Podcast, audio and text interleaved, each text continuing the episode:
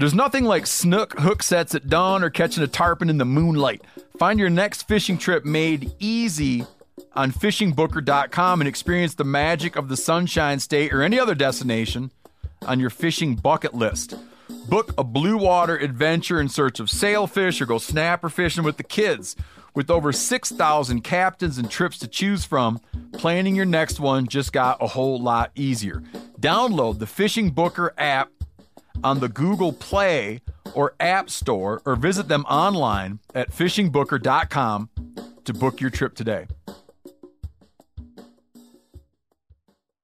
Telling you what, Decked is a game changer. Decked has completely changed how I load, organize my truck. All my stuff that I want is always in there, out of my way, and secure. It's perfect. If you own a pickup truck that you use, you know, like a truck, the decked drawer system gives you weatherproof storage for all your gear. You can lock it up too. You keep your tools and gear organized, job site or out in the field. Go to decked.com slash meat eater to receive free shipping. Go to decked.com slash meat eater get yourself some free shipping. Being prepared is all about having the right tools. The OnX off road map and navigation app is the best fully functional GPS when you're out of service. Offline maps allow you to access all interactive land and trail data and custom map markups when you're out of service. Your phone's internal GPS gives you full navigation capabilities offline, so you'll always know where you are and how to get home safely go to onxmaps.com and use code MeatEater to get 20% off your membership today.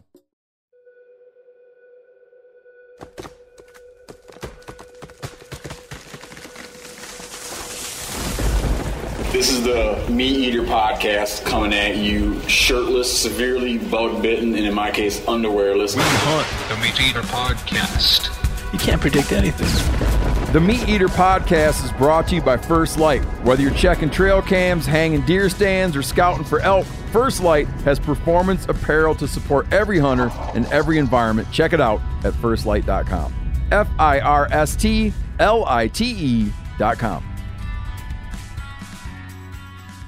All right, everybody, saddle up. We got a great guest today. Author CJ Box, who, as we're going to get into, we'll just get it. We'll get it right out in the air right now. I assumed that it was. I thought C.J. Box was too perfect for a writer, for a novelist, and I thought his name must be like Morris. No, it's that's that's my name. um, I used to be a journalist, and, and, by the way, thanks for having me here. Oh yeah, appreciate and it. I and when I was a, worked for newspapers, I was I was all my stories were by Chuck Box. And then I moved to a little town in Wyoming called Saratoga, Wyoming. And I, I, went to a ranch party, and a rancher once said, "Man, we love that that crazy name of yours, you know, because it's on the back of a chuck wagon." Yep, I never that seems knew like you'd that. be a cowboy poet named Yeah, Chuck right. Box. So Yeah. with next issue of the paper, it was C.J. Box. So you actually had to change your name away from a name that would have been a great stage name, well, or Chuck Box. or it sounds like a place for utensils on the back of a chuck Yeah. wagon. Yeah. yeah. But out of Saratoga, Yeah. Wyoming, like it's all yeah, it's all too cutesy. like I say. I'm ma- I'm wagon wheel. Yeah, but you were born in Casper. that's right. That's Okay. right. We'll get into your bio, but uh, needless to say, uh, best-selling author, New York Times bestseller. That's not needless to say. I'm going to say that with pride. New York Times best-selling author, author of uh, 30 books, That's right. and in how many in how many in the current series that you're working on now? Because this is your brand new release. That's right. Uh, that is the 24th Joe Pickett novel. Yeah, so we're uh, we're here celebrating um, Three Inch Teeth, a Joe Pickett novel, which is the what number again? 24th. Yeah. Do you know that I became familiar with you? I had heard your name, but I hadn't read your books until it was pointed out to me by a bunch of people that you mentioned my name in one of your books. That's right. That's right. I brought that for you as well. Yeah, and I, you know, I don't know. I was, I don't know how ha- I was moderately happy. You should, yeah, I think it should be good. I thought it would be. I, th- I was thinking. I would open it up thinking maybe I'm. Uh, You're the hero? Maybe he really. Yeah, like I'm a hero. like I'm widely celebrated. But you did like what you do with everything you do is you you treated it. Uh, you know, very fairly. Uh, it was it was a sparse mention, but I took note. Good, good, yeah. My Yeah. father-in-law, who reads all of your books, Oh, cool. uh, he didn't catch it. he loves your books. Oh, and I'm like, you know what? I, he, this is the last time he visited.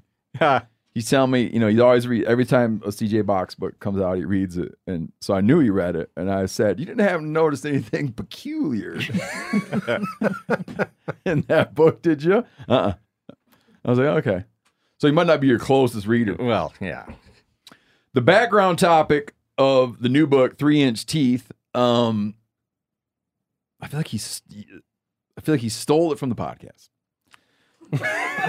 Might have. I, I listen, you know. Okay. Well, one of the things about the CJ box, uh, the the sorry, the Pickett novels is that it's a game warden protagonist. hmm So you do your homework and you set it, um, instead of setting it like in some bygone era, you set it these it's contemporary Wyoming That's right. with all the issues that contemporary Wyoming is dealing with and, and the, the the changes, like the old ways of life hmm in sometimes in contradiction to intention with new people, new ways of life.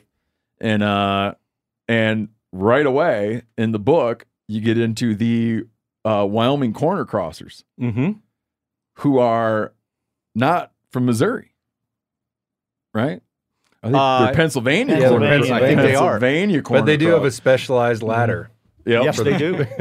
And so within this novel is baked in like this sort of like big divisive current event. And uh when Corinne was reading it, she pointed out how um with sort of what generosity and fairness within the novel, the generosity and fairness that you applied to the current event. So that someone reading the novel might think that this is just all out of your imagination, but it's actually you tap into these very real issues and lay out the you know the, the, the opposing sides of these very real issues as your protagonist takes it in and, and, and deals with the different sides. So it's like it's it's a really kind of an honest portrayal of a place and time. Well, I, I, that is something I've tried to do since the very first book. For, for one thing, I never set out to say, you know, the world is just waiting for a Wyoming game warden series. You know, I wrote one book, a book called Open Season, but the issue in that was the uh, endangered species law, and it was kind of based on a real. Um, it- the discovery of uh, black-footed ferrets Yep. near Meeteetse, Wyoming. on the pitchfork. Yeah, I was a reporter at that time, and I thought it, what was so interesting to me, not that that because I'd grown up with little posters around, picture drawing. If you see this th- animal, call this number. Mm-hmm. Oh, is that right? Yes. Yeah, they like- thought they were might be extinct. Yeah. at that it was like beware if you're going to go prairie dog hunting. yes, right. right, Yeah. And then You came they- like little wanted posters for black-footed ferrets. Yeah, Yeah. but then when they were discovered colony outside of Meeteetse, I found out when I was a reporter, nearly everybody around there knew they were there. No one ever made the call, and I thought that is an in a, kind of a fascinating new west western story. I want to retell it in this book, and uh, the protagonist was originally going to be a sheriff and then a journalist, which is what I was, and then I made him a game warden because I was doing ride-alongs with game wardens. Oh wow. So yeah. since the very beginning, I've tried to have issues that um, uh, you know resonate among. I always thought if I could, if people around me where I live in Wyoming think the books are authentic, that was success. And uh, luckily, it's worked out a lot better than that. But um, so yeah, the, the corner crossing thing, that case is right in my backyard. My wife was called to be on the jury for that. actually, how, how did she do? she didn't get uh, called. Did she 'cause make it to the judge's She knew questions? the ranch owner, and she knew the foreman, and she knew the game warden. but were all involved in it, so she was gone. One of the. Was she trying to get on? She really wanted to get on. I was going to say a conflict of interest might be that my husband might later write a book about this. that did Well, come I, up. I actually need to be here because my husband's going to write all about Right, this in a right. novel, which would be like a big bestseller. So I want to make sure I'm here to give him like the scoop. Judge be like, yeah, you could, you could take off. But it's such a fascinating. It's, it's one of those. It's so I can see both sides, and I'm not kidding. And I try to portray it that way. Yeah. So you had formal training as a journalist then too, so you're able to apply that. As formal training as a journalist can get, yeah, which is I went to college. That's it, and became a journalist. and yeah, worked for little weekly newspapers. got it. This Uh, is how I see uh, novels come to be, right? You're driving down the road, you're listening to the radio, and then you just go, that sounds like a case for Joe Pickett. It is. You know who it could figure like that one that. or uh, something I overhear in the post office where everybody goes. Yeah. Or or talking to the local game warden. Yeah, I get lots of things like that. Well, the, we're gonna we're gonna hit on a couple things, but I'm gonna I got two more things I'm gonna mention. Um, one's a question, just up top. You got to have because like living in Wyoming, you got to have people come up to you on. You probably can't go anywhere without getting a novel idea, right?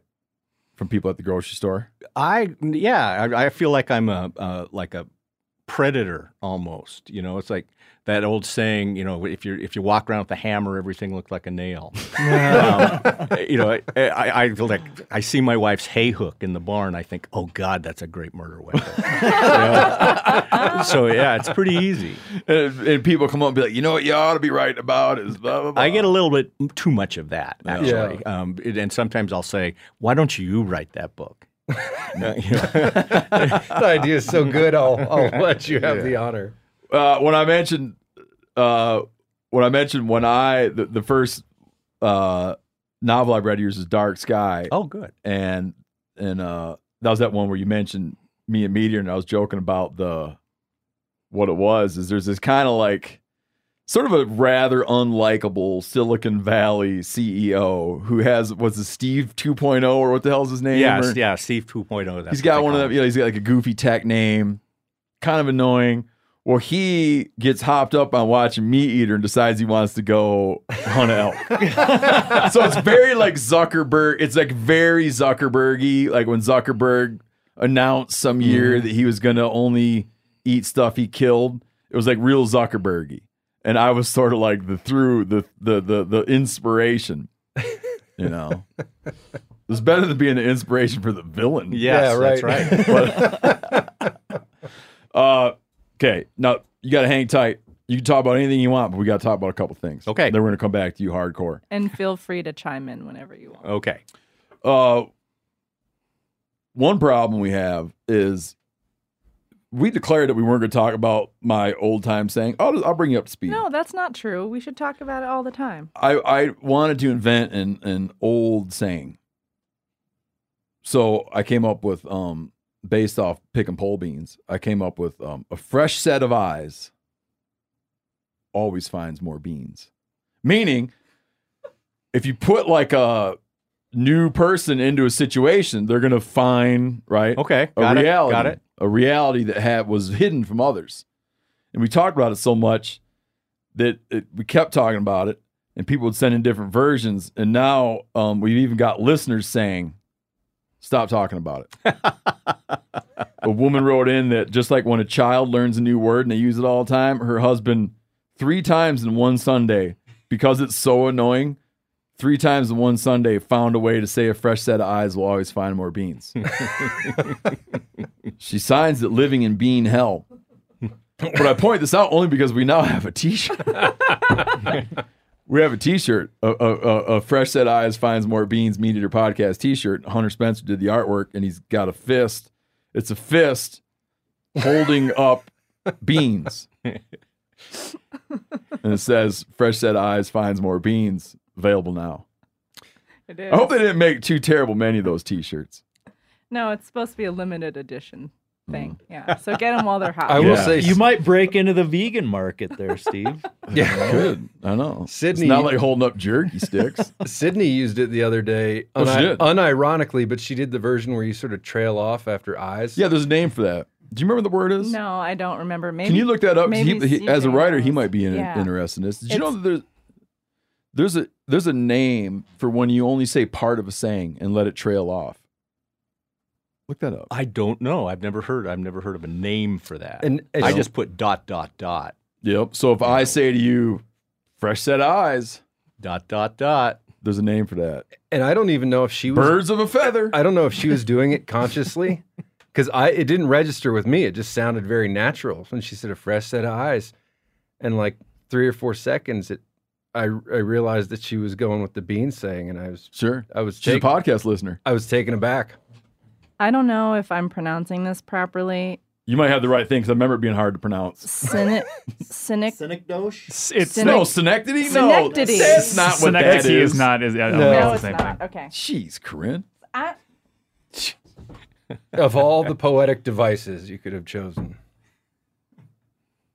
I'm gonna move on while you look for it. it was gonna take me No, like this the is whole show. fascinating. Here's another T-shirt. This is a future. So we covered off on this.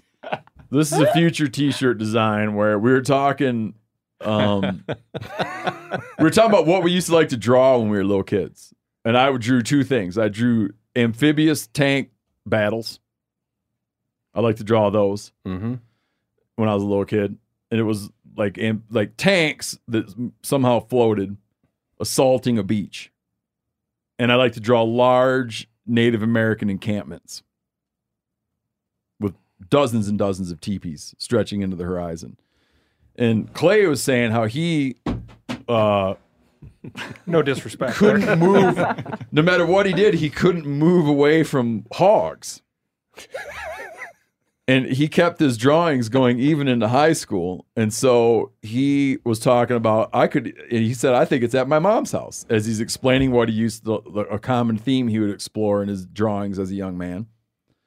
And then promptly, his mom uh, sent a photo of the picture. And I asked Clay if I could have it. And he sent it to us for the studio.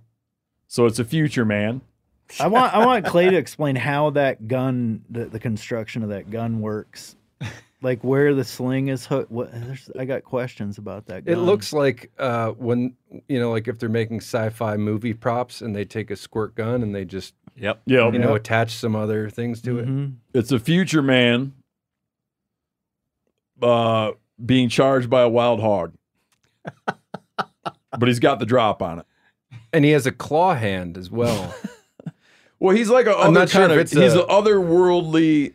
He's not of this planet. I can tell by the musculature. He's ripped, Yeah, he's and enhanced. he's, he's ripped and strapped, and he's being chased by a razor. He's in trouble if he doesn't pull that trigger pretty quick, though. I don't. Is there a trigger on it? It might just fire when he thinks. This is gonna be. I want this to be. Remember that T-shirt we did of the Ice Age hunter doing the grip and grin with the saber tooth mm-hmm. tiger, mm-hmm. Mhm. saber tooth cat. What do you call those things? Scimitar cat, saber tooth cat. Cat, saber-tooth cat. Where it's like a shirt, but it's just a rectangular box, like Yeah. right, yay, right, kind of across your sternum, and that'll that that wonderful picture will just be in that box. It's gonna be a good shirt. I Can't wait. I don't think they should make too many of them either. Could we, could we also just do prints of these? I mean, like that you could hang on your wall. I don't know. That was from 1997. Oh, we should have like a calendar of Clay's old art. I don't know how many pieces he's got. I know about two and got one. He's got two and one can't go on the calendar. As I explained earlier about what is. Oh, the other thing I wanted to touch on, oh, but I can't like. Uh, something that happened this weekend. But I, maybe I should. There's like some little more. Are you giving me a look like there's a No. there's a moratorium on talking about this? No, I think I just don't know. Mm, yeah, I'll give it the most cursory short details. version. Me and Yanni and my three kids and his two kids. Oh, about the dog? Yeah. Oh, yeah. Went out cat hunting and his uh dog went off a cliff. He's still alive, but And when we found it, I didn't think it was gonna live. Kids are all crying, blood all over.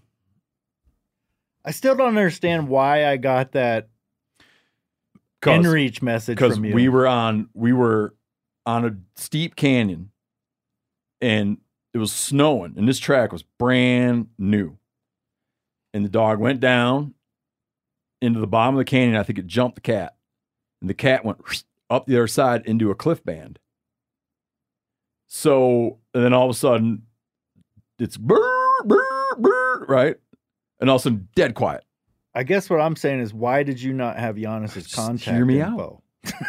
i have his contact info hear me out Okay. dead quiet. And then he gets a treed symbol at the bottom of a cliff. Yeah. and a odd line of travel. So the dog zigzag and zigzag and zigzag, and then it seems like he went a really long ways in a very straight line to a treed symbol. We tell all the kids to hang tight by the snowmobile This is on Giannis's uh, on his looker. GPS His device, GPS so you can see see on a screen the line of travel of the dog. Tell all the kids stay put. And we go down to the bottom of the canyon, climb up the other side, and find it at the foot of the cliff. And make a plan that he puts it in his backpack. And he's going to go a mile, and I'm going to go back up and get the kids and circle around and pick them up on a snowmobile trail. When he doesn't show up, I had his phone number, but I didn't have his in, I was on my inReach and didn't have his inReach number. Gotcha. Trying to find out what was going down. hmm All worked out. I mean, Mm. Hey, Phil, bleep him saying that. Yeah. I don't want to tell Yanni's story for him. Blood all over. Is how you want it to end. Yeah. to be continued. Kids are scared, blood all over. It's snowing. Crying. Didn't know where Yanni was. Yeah. He didn't show up at the showing Yeah. that place. Phone rings in Joe Pickett's office. Yeah. yep. Oh, that might be a good setup right it would be. man. I like that. Hey, you know have you you know you ought to work into one of your books is all these people getting stuck in vault toilets trying to get their phones and stuff out of there. I like that idea. I like that a lot. I, I have never thought about that. Well, little That's comic a good relief one. part. Yeah. It could just be sort of like the intro. Like he had just finished getting the woman out of the vault toilet when he heard a crackle on the radio. Mhm. Yes, I've got some outhou- outhouse hijinks in this current book. Uh, two two women trapped inside of a of an outhouse and, a, and Not in the vault. an angry rancher pounding on the door. Oh, but they're not stuck in the vault. no, no, not yet. No. I feel like your guy. I feel like Pickett needing to help someone who dropped a Apple Watch into a vault toilet and crawled in there to get it at a fishing access site. One, it's just a there's a it's a epidemic. Right. Could help raise awareness about this. yes. couple other quick. I like things. that one. I usually don't, but I like that. Well, as long as you don't tell me that I should just write my own book about that. You know how the author? I took a class in graduate school with the author. You ever hear of an author Chris Offutt? no. He wrote Kentucky Straight. He's like a Kentucky writer. Uh, he wrote he he was a novelist, but then wrote a book about his family. He wrote a memoir Hmm. called I don't know what it was called. Wrote a memoir, and his family is livid. Oh, as- yeah. as, they are. His response was, "You should write your own version mm-hmm. of what happened." Yes. like, go, I'm not stopping you. Tell the world. That's the problem with a memoir. You can only do one. Mm-hmm. Um, although some people keep doing them. But no, I always get good. worried when a writer. I always get worried for a writer who starts out with their life story Mm-hmm. because that's tough to follow up. It is, and I, I've I've known quite a few authors who just came out with that memoir and then struggled and struggled and tried to Mm-hmm. come up with something for book two. I always get worried about writers get too big, like especially in that situation where you do your memoir and you get a big advance, like a big big advance, because they're real excited about your life story, and then it doesn't earn out, and then, and then you're like, you know, then the thing is like, well, maybe I'll do a book about, you know, business Mm-hmm. or something. You know, I mean, it's just it's just a bad path, Mm-hmm. man. Uh, those beans shirts are on sale now, correct? Mm-hmm. Yep. My buddy and I, this is this is, e- this is a listener email. My buddy and I are air traffic controllers. I can picture Joe Pickett up in the air traffic tower. He hates planes. My buddy and I are air traffic controllers. In our particular tower, we prefer to have all the transmissions over the loudspeaker as opposed to wearing a headset with earpieces. I can picture that. Mm-hmm. The problem, as he goes down to say, is that sometimes the other shift cranks the speaker up to 11. So every now and then, the first call of our shift comes blasting over the speaker so loudly that I'll hear just loud static and miss a call sign, pilot request, or other pertinent information. It's getting thick. Mm-hmm. When this happens, I need someone in the back to tell me what the pilot said while I turn the speaker down. he goes on to say, so my proximity to the speaker hindered my ability to hear the full message or oh he's trying to float his own old time Yeah. saying I A didn't know lot of I didn't peop- know I didn't pre-read this A lot of people have done that. Corinne a lot vetted of it people have done that. but I didn't pre-read You just you just took the bait. no I just took like I'd have so much trust in Corinne Now Steve's got a crisis on his I hands didn't right now. pre-read 'cause he so now I have all this setup and here I am stuck And you don't even know if you like the he's trying saying to or not. float his own damn Well, it's it risks this saying it's in being better than guys. his. Well, no, I, if it makes you feel read any it. better, There's it's a not. way to- there's a Bold. way Corinne, I knew exactly where this was going. but it's a great saying dude you're gonna dismiss it and then you're gonna think about it Uh, I don't. I, I don't think so. Yes, I'll tell you where. It, I'll tell you what the applications are. Great. I could even And tie it into it. the beans. Being too near could make things unclear. Now, fresh set of eyes always find more beans has accounting, right? Has relevance in accounting. Uh, There's also just great imagery that goes along with has it. Has relevance in law enforcement. Being too near could make things unclear. I think has relevance in, in parenting when it comes to diagnosing health issues. I thought it was going to be more literal. Like, Like, oh no, my kid's just like that. I was too He'll near. just, he'll just fall asleep out of nowhere. He's always been like that. Right? Hmm Or no, no, he's just like that. I don't know what that's all about. Always been like that. And some might be like, I think that kid's got a major problem. But the parent's too near, which makes it unclear. That's like kind of a riff of like missing the forest for the trees. Exactly. Right. Oh. Well, what about No. I, Yes, it I thought it is. was a more It's not literal saying too near to hear. And then it could be, Oh, that's a saying? no, no. I mean, Oh. I thought that's where he's going with it. So then, you know, an outboard motor, there's all sorts of very narrowly constructed situations in which that would make sense. what about just because it's loud doesn't mean it's legible? Mm. Mm. Diff- yeah, I like that too. But the, I also see this being applicable in relationships. Remember John Wayne? He said, "A big mouth don't make a big man." Didn't he have a big mouth? Like being too near, being too near can make things unclear. You got a buddy. Yeah. And clearly, your buddy's husband is a lunatic. hmm The only person that doesn't realize it is your buddy. Yeah. Being too near makes things unclear.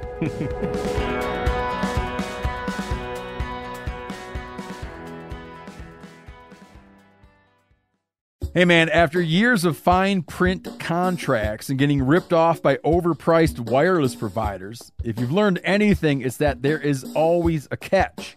So, when I heard that for a limited time, all Mint Mobile wireless plans are $15 a month when you purchase a three month plan, I thought, well, what's the catch? But it turns out there isn't one. Mint Mobile's secret sauce is that they sell wireless service online. They cut out the cost of retail stores and pass those sweet savings directly to you. Ditch overpriced wireless with Mint Mobile's limited time deal and get 3 months of premium wireless service for 15 bucks a month. To get this new customer offer and your new 3-month unlimited wireless plan for just 15 bucks a month, go to mintmobile.com slash meat eater. That's mintmobile.com slash meat eater. Cut your wireless bill to 15 bucks a month at mintmobile.com slash meat eater. $45 upfront payment required, equivalent to $15 per month. New customers on first three month plan only. Speed slower above 40 gigabytes on unlimited plan. Additional taxes, fees, and restrictions apply. See Mint Mobile for details. Man, I'm just coming back uh, not too long ago from youth turkey season in Wisconsin. Now, last year at youth turkey season, it rained and snowed the whole time. This year at youth turkey season, it was in the 70s and even up to 80. So me and my kids are pouring it to it. And I, after a while, I realized they didn't drink anything all day, and they haven't drank anything all day. Well, that's why it's important to get hydrated and have something you're going to like to help you encourage you to get hydrated. Doesn't matter. Outdoor events, turkey hunting, playing sports, beach days, mountain adventures. Summer requires extraordinary hydration that's built for everyday dehydrating moments. With three times the electrolytes of the leading sports drink, plus eight vitamins and nutrients in a single stick, it's clear why Liquid IV is the number one powdered hydration brand in America. Tear, pour, live more. One stick plus 16 ounces of water hydrates better than water alone. I'll say that again hydrates better than water alone. Turn your ordinary water into extraordinary hydration with Liquid IV. Get 20% off your first order of Liquid IV when you go to liquidiv.com and you use code MeatEater at checkout. That's 20% off your first order when you shop Better Hydration today using promo code MeatEater at liquidiv.com. Get incredible deals on premium cuts from Butcher Box. Do you like free protein for a whole year? Well, deals this good are hard to come by at the grocery store. I, at home, well, I got two freezers, but you know what I'm saying? I like to have a freezer stocked full of stuff. I like feeling prepared, man. When I come home and it's time to make dinner, I like to go in. I got all my proteins lined up in there. Just makes me feel good about stuff. And with ButcherBox, you'll always be prepared with meat in the freezer. It means fewer trips to the grocery store. Delivered right to your doorstep with free shipping always. You get a variety of high quality cuts at an amazing value. You'll get exclusive deals as a member too. Sign up at butcherbox.com slash meat eater and get our special deal. ButcherBox is offering our listeners a free for a year offer plus an additional $20 off. Choose salmon, chicken breast, or steak tips free and every order for a year. So every box you get has that in it free for a year. Sign up today at butcherbox.com slash meat eater. Make sure you use code meateater to choose your free for a year offer plus $20 off your first order. What episode number are we on? Five 20 something. twenty something. Okay, so This will be apologies that we're going 527. back to episode 417. But speaking of air traffic controllers, Speaking of air traffic controllers, we had a person on the podcast, CJ, uh, who was a biologist with APHIS, Animal Plant Inspection Services. Okay. They do a lot of predator control, but a lot of other things that people don't know about, like for instance, uh, keeping stuff off airport runways. So wildlife control inside airport circles, geese, deer, whatever. Deterrent, not just lethal, but also just deterrent habitat modifications. And this uh, woman introduced us to a very interesting term, which is when you're trying to find out when you have an air collision with a bird, there's there's just a biological substance. Sometimes you just you don't know what you're looking at. Something came into the jet, Mm-hmm. Spit out the other side, or there's this big smear on the windshield, and you got a part of the job is like, well, what happened? What was that? And she introduced the term, and I thought she was joking, but this is the actual term: is snarge. Snarge. mm-hmm. It's Somewhere I've just heard biological detritus, goo. and then you in, try to find out what the snarge was from. Uh. Anyways, a dead goose just took down a. So a medical helicopter, there was fatalities. How many? Three? Oh, Do we know that? three or three or Three or four. four? Yeah. Yeah. Um, a medical helicopter crashed in Oklahoma with multiple fatalities, and a they recovered a dead goose out of that helicopter. I think that was what she was saying was the number one bird, right? Yeah, I I think so. I think it is goose. Yeah, and and I know that there have been like a number of there were landings. I was at the Hudson. Yeah, River this- yeah, that, lan- that's yeah. the Sully. famous one. Yeah. pilot, a flight Yeah. nurse, and Charles a paramedic all killed in a bird strike. Huh. Yeah, so it's Hmm. serious shit. Someone wrote in about this. I feel like we should. I want to do this, but I left my drink coasters on my desk. Oh, like you would read out what's on your drink coasters? Well, yeah, because my drink coasters oh, are Oh, have this? boobies. Are they crucial to this? I'll go Yeah, they get are. them. Do you want Are me to they? go grab them? No, You can add those to the list, or you're just saying you don't remember what all of them are. it's about bird names. Cal's favorite subject. When we, Just how graphic some bird names are. Well, I'll bring them. I'll bring them next time we record. I'd like the record to show I have nothing wrong with bird names. no, I know you. That's the problem. Is like you don't have any problem with bird names. Yeah, old names, new names. I like uh, great. but the, the, the it's the that you you have expressed that uh, you've expressed feeling that there's been a lot of time wasted on a thing that is not an issue. Right. Yeah. And it's hard for me to draw the parallel between the change of a bird name and the destruction of the United States Constitution and the downfall of democracy as we know it. I might have come in a little hot. we'll, we'll pick it up. We'll pick it up when I have my drink coasters. Oh, but you, My drink coasters are it's so short. Just- picture it. Let's read the guy's note. Okay. In support of Steve, topic renaming birds. In support of Steve, here's an idea. If we must rename birds to fit some social justice narrative, let's double down on the borderline not safe for workplace bird names that already exist. And he points out the great tit, Yeah. the blue footed booty, booby, the woodcock, the dickcissel. That's a great. And then one. add your coaster name, Steve. I have drink coasters that my neighbor Pottery Pat gave me for my birthday. I think it was my birthday. My birthday. And it's a coaster, and, and in big letters up top, it says boobies. but then you look, and it's all the boobies Mm. blue footed booby. And a big coaster says tits, but it's all the tits. Cocks. but it's all the cocks. Right? How many are there? I wouldn't send my kid to school with these drink coasters. I, I would go over if your kid Oh, that's the exact any drink type coaster. of thing. I if would your bring kid just school. sit, Yeah. if your kid did sit down at their desk and place a coaster down and then set their drink Oh, on that I mean, drink coaster. it, it could be an edifying moment for the teacher. Mm-hmm. Mm-hmm. And he'd say something like, "What type of cocks do you enjoy the most?" Mm-hmm. I mean, that's the exact type of thing I Oh, would have yeah. been doing in school. uh, let's do one more, Corinne. You want to do the? Mm, why don't we, you want to do the? Punxsutawney Phil. Yeah, let's do that. That's probably better than the other ones. Unless we do the acorn Mm, info. no, we already talked about Clay. Peter wants to. okay, First, I got to do my little bit that I always do.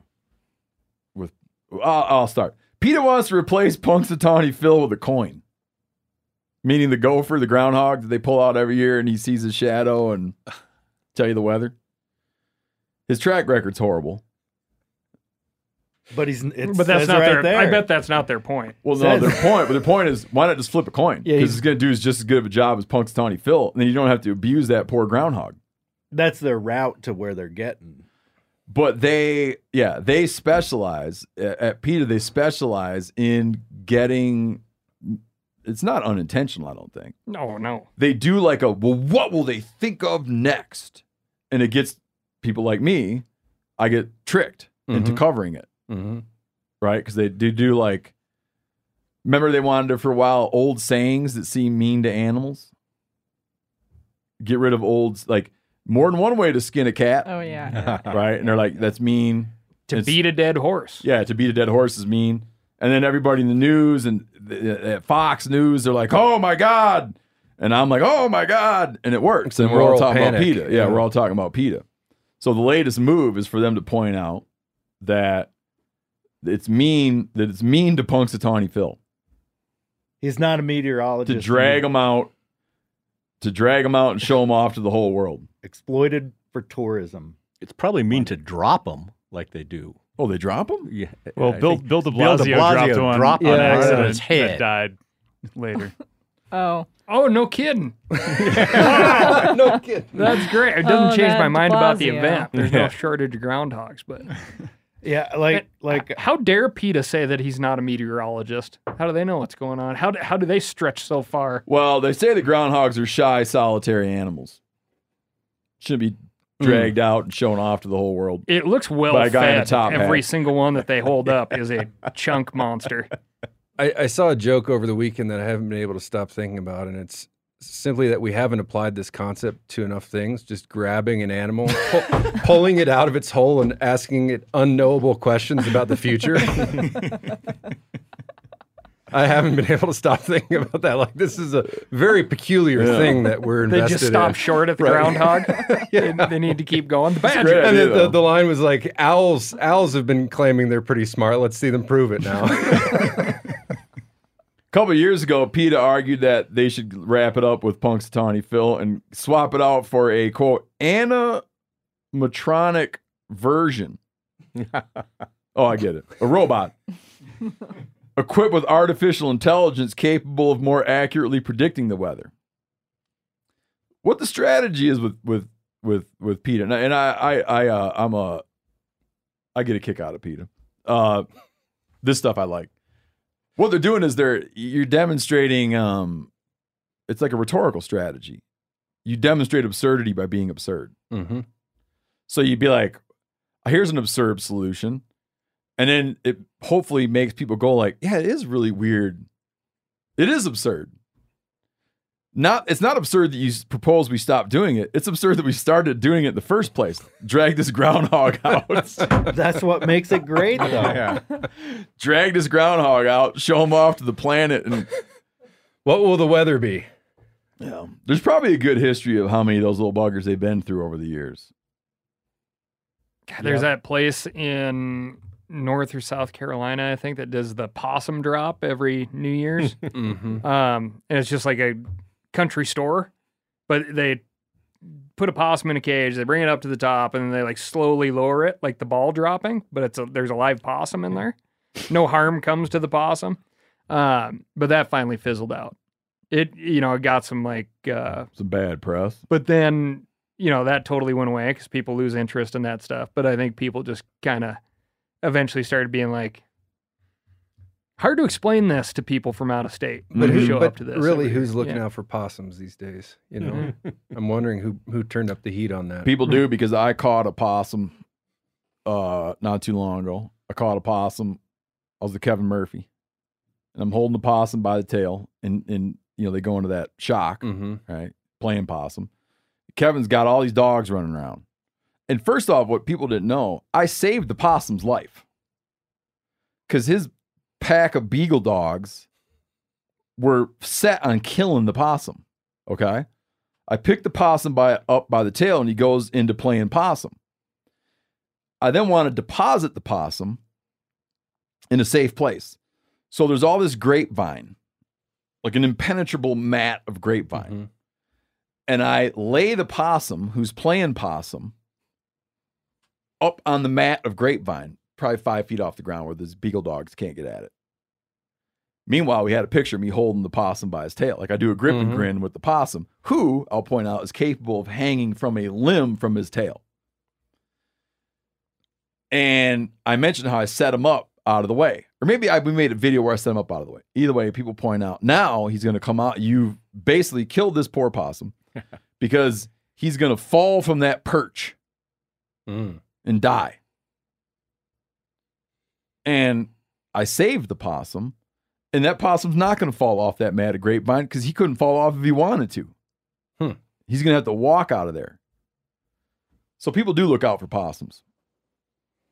However Well, I stand, misaligned, I stand corrected. however misaligned with reality they are, they look out for possums. I caught a possum in L.A. once, Corinne. Mm, And I was like, "Oh, check this out." That's pretty cool. Yeah, people didn't think it was cool. There's something about you that when you can see a possum makes you want to grab it by the tail. yeah, it's a nasty tail, big handle. All right, you ready, CJ Box? I'm ready. Yep. Uh, you grew up around hunting and fishing a little bit. I did. Yep.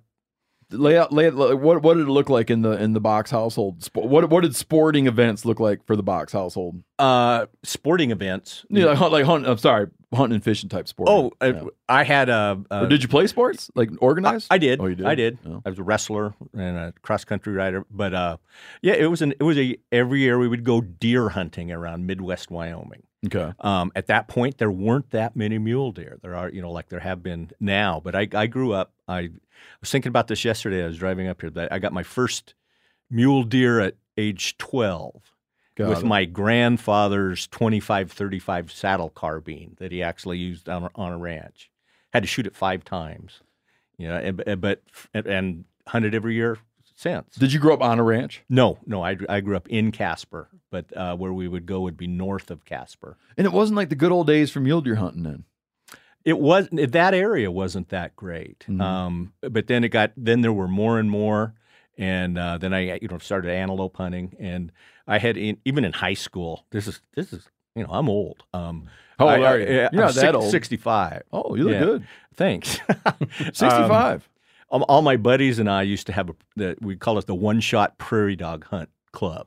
So we would actually keep our guns in our lockers in high school, Mhm. and as soon as it wrestling practice was out, we'd grab them and go out and shoot prairie dogs. With And, one shot. uh, Well, no, usually with more That's just the name. and then cut off their tails, you know. Mhm. And um, so I grew up around a lot of guns, around a lot of hunting. I got, um, you know, I, I haven't hunted all my. I I may not even hunt that much now, if it weren't for the fact that I've got three daughters who give me such a hard time until they get elk meat. Got it. They love to serve it. They love to eat it. They How love to bring daughters? friends over. I've Got twins who are 34. What? My youngest is uh, 30 or almost. And uh, and, Oh, so and what you're I love to you're do, like all wrapped up on the parenting. thing. yeah, and uh, I, I also love to go to the my sons-in-law and say with with the meat and say because you know your husband will not provide for you. Yeah. I have brought you another still have to do cooler this yeah. Mhm. Christmas. I still have to do it. I still have to care for my daughter. Yeah, they love Yeah. that. They're not being adequately supported. Mm-hmm. What was the what was the first inkling you ever had about writing? Like when did you become aware that when did you become aware that there was a thing called a writer and you know you could be one? Ah, geez. You know, I think if you're a writer, I've, I've also, uh, you know, asked that a lot. I think you're you're hardwired with it, or Really? you're not.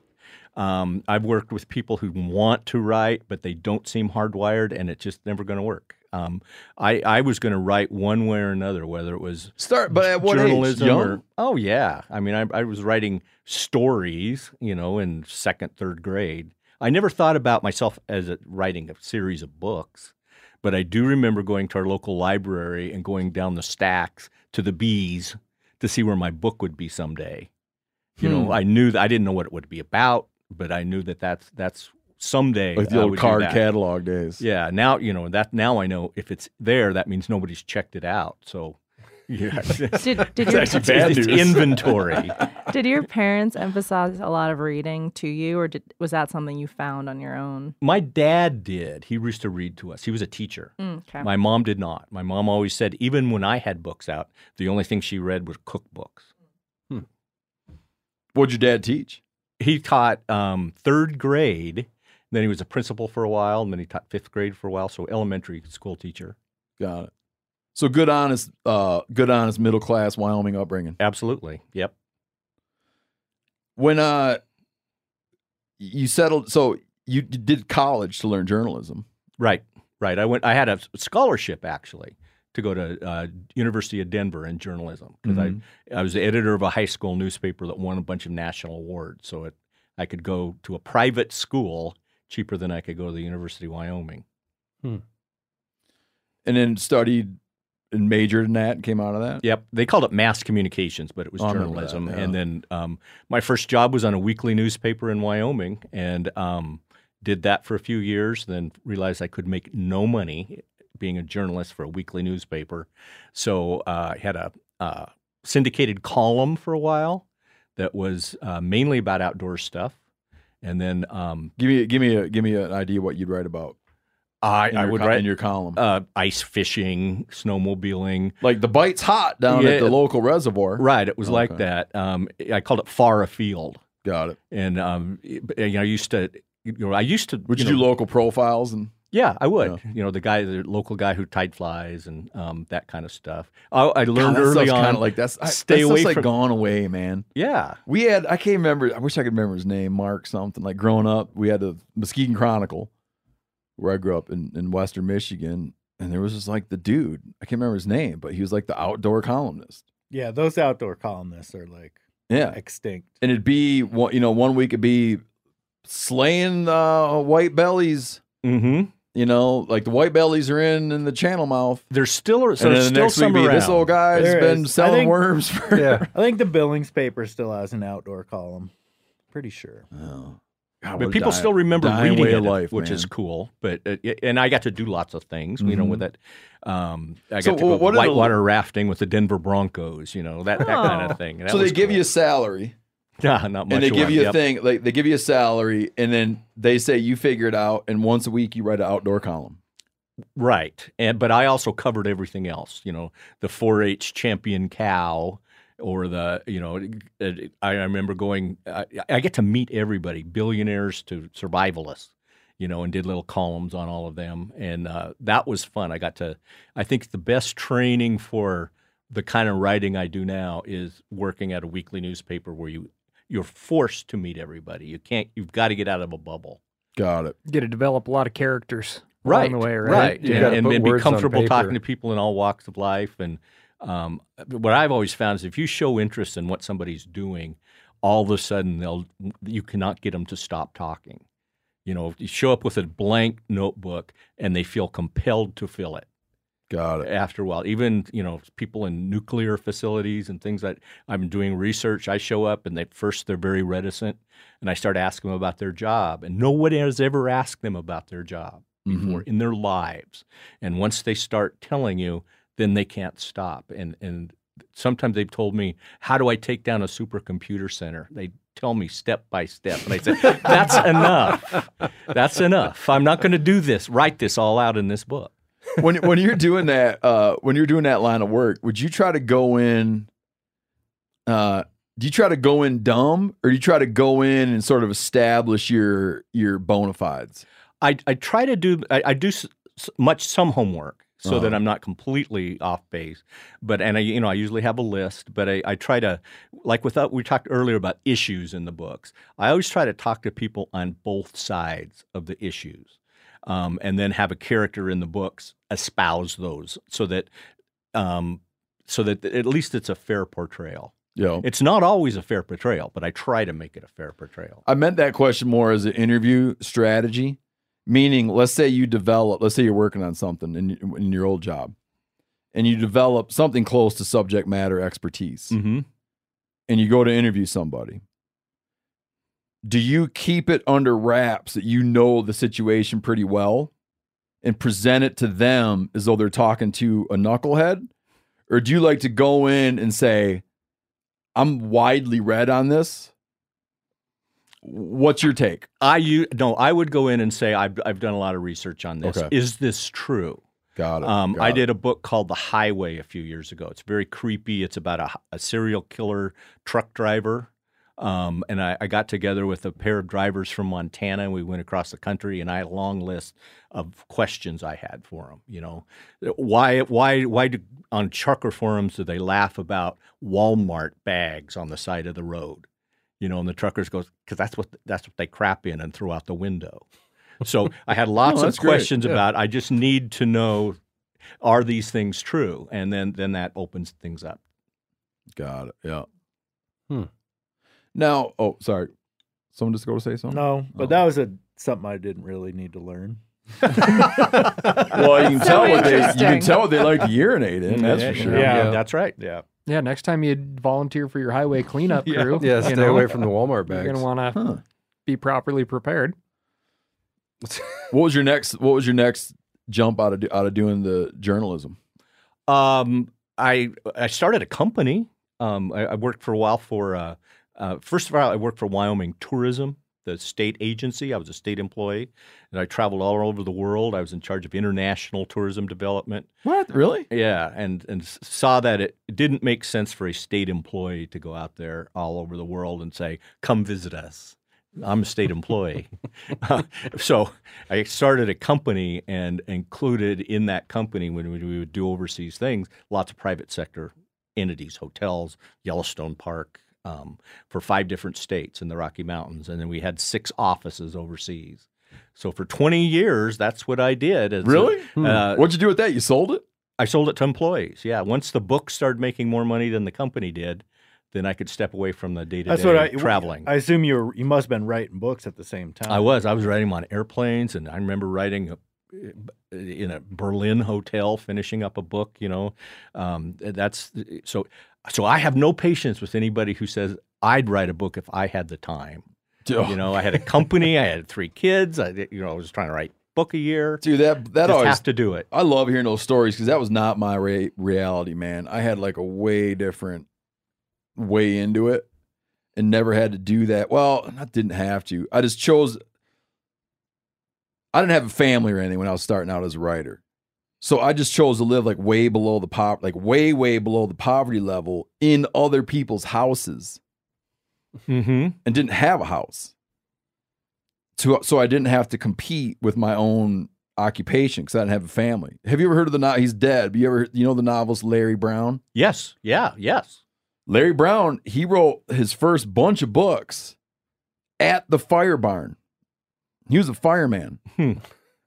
And when everyone else is like playing video games and cooking, grilling chicken and throwing horseshoes, Larry Brown would be in his bunk writing novels. That's that hardwired. He thing. never learned to type QWERTY. He said he one time I was talking to him, he held up his two index fingers. He said, I wrote seven novels with these two fingers. and like to bring up Yellowstone. So here he's born in he's he's a fireman in Oxford, Mississippi. Mhm. Had never been anywhere. His first novel he wrote about a man-eating bear in Yellowstone National Park. Had never seen a bear and never been to Yellowstone oh. National Park.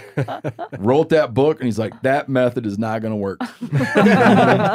so he started writing about the kind of stuff he runs into as a fireman.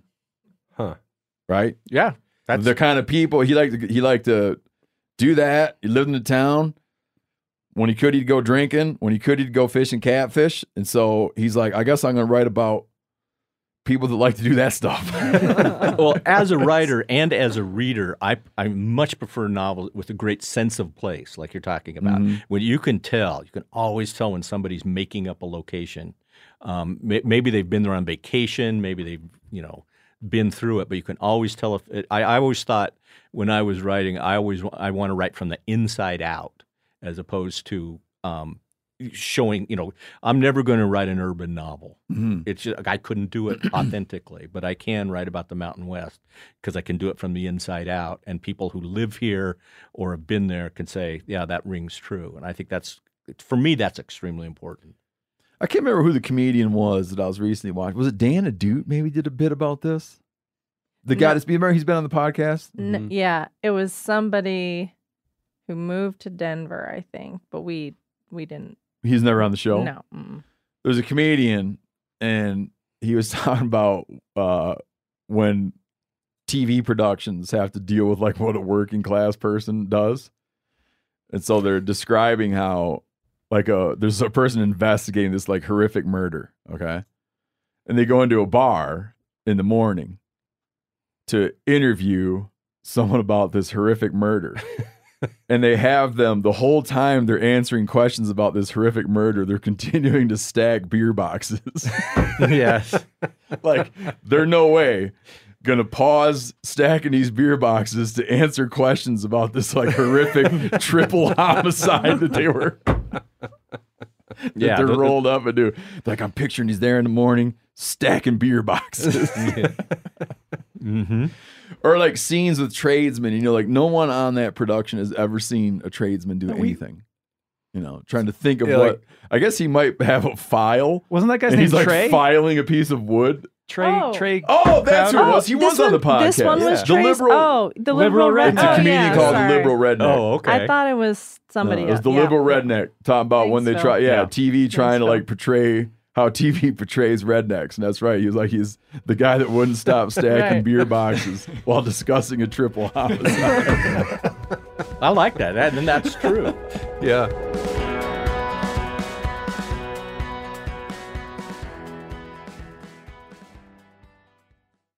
This show is brought to you in part by BetterHelp. Now, we all carry around different stressors big ones, little ones.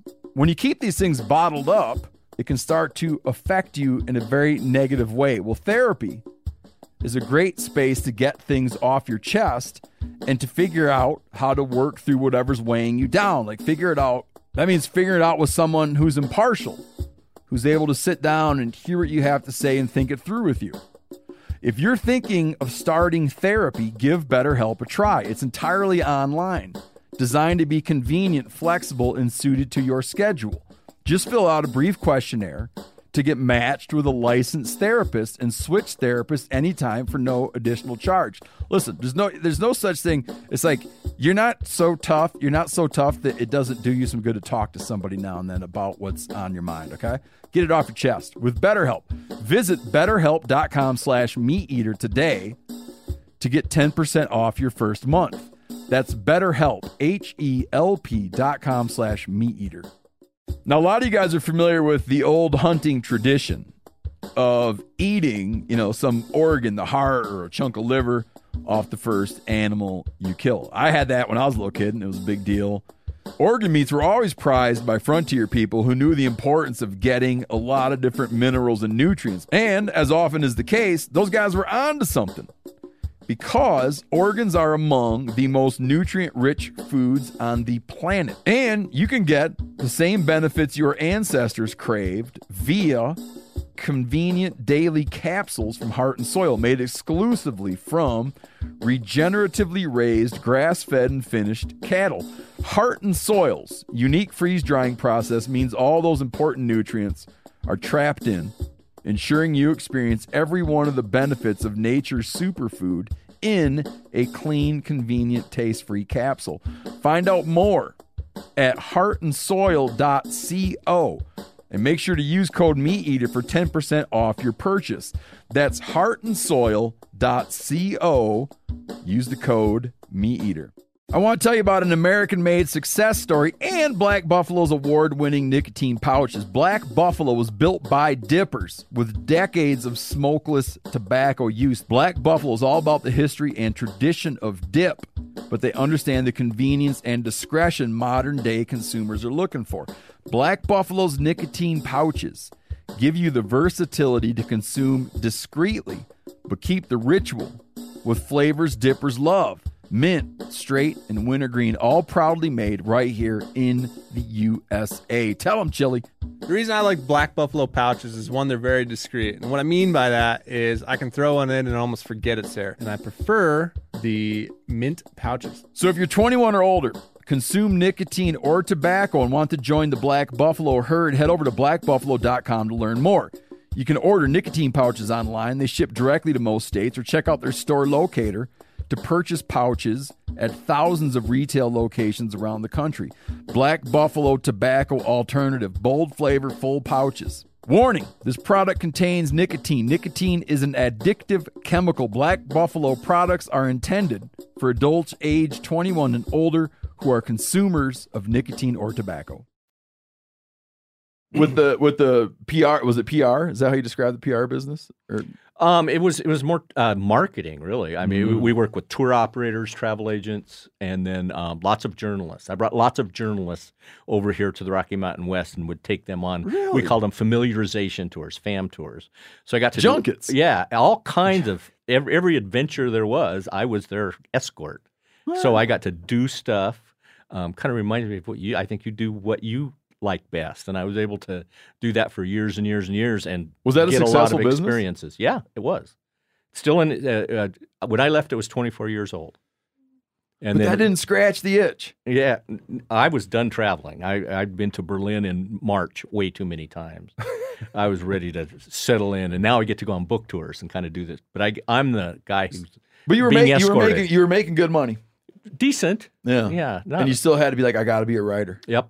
When It- you were when you were a journalist, did you were you writing in your free time? I mean, were you still coming up with book ideas in your free time, or sort of when did that transition take place into really working on books? You know, I'll, I'll say uh, I had like a 25 year overnight success story. Mhm. Um, I started working on um, the book that became Open Season when I was actually a, a working journalist on the on the newspaper, and but it took the, all those years Yeah. to finally get it, and and plus doing other things and um, having a family. My daughters, twin daughters, 14 years old, didn't know that I wrote.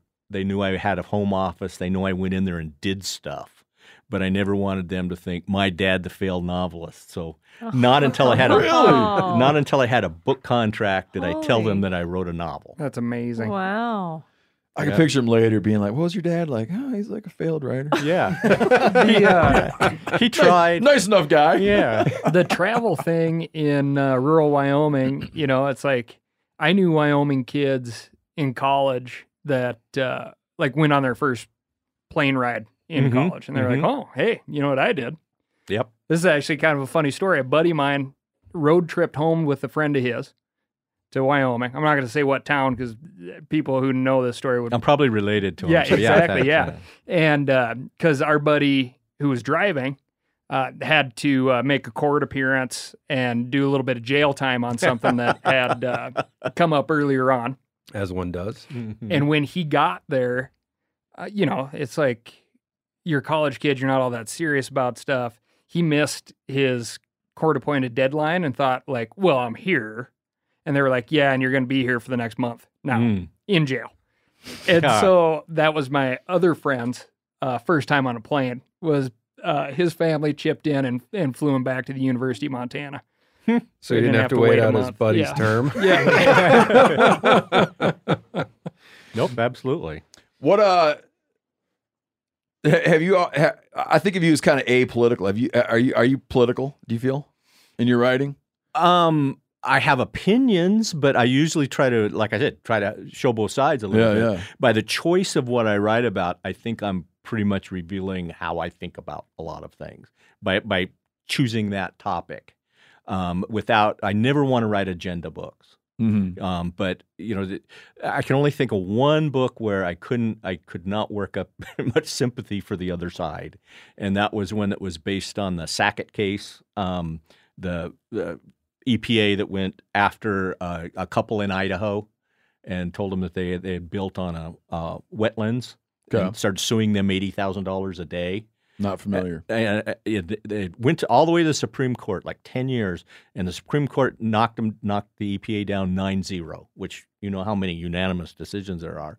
But it was such harassment of this couple, and I speculated in the book Hold on, the why that EPA was. lost nine to zero. Yeah, twice with the same couple because they wouldn't stop.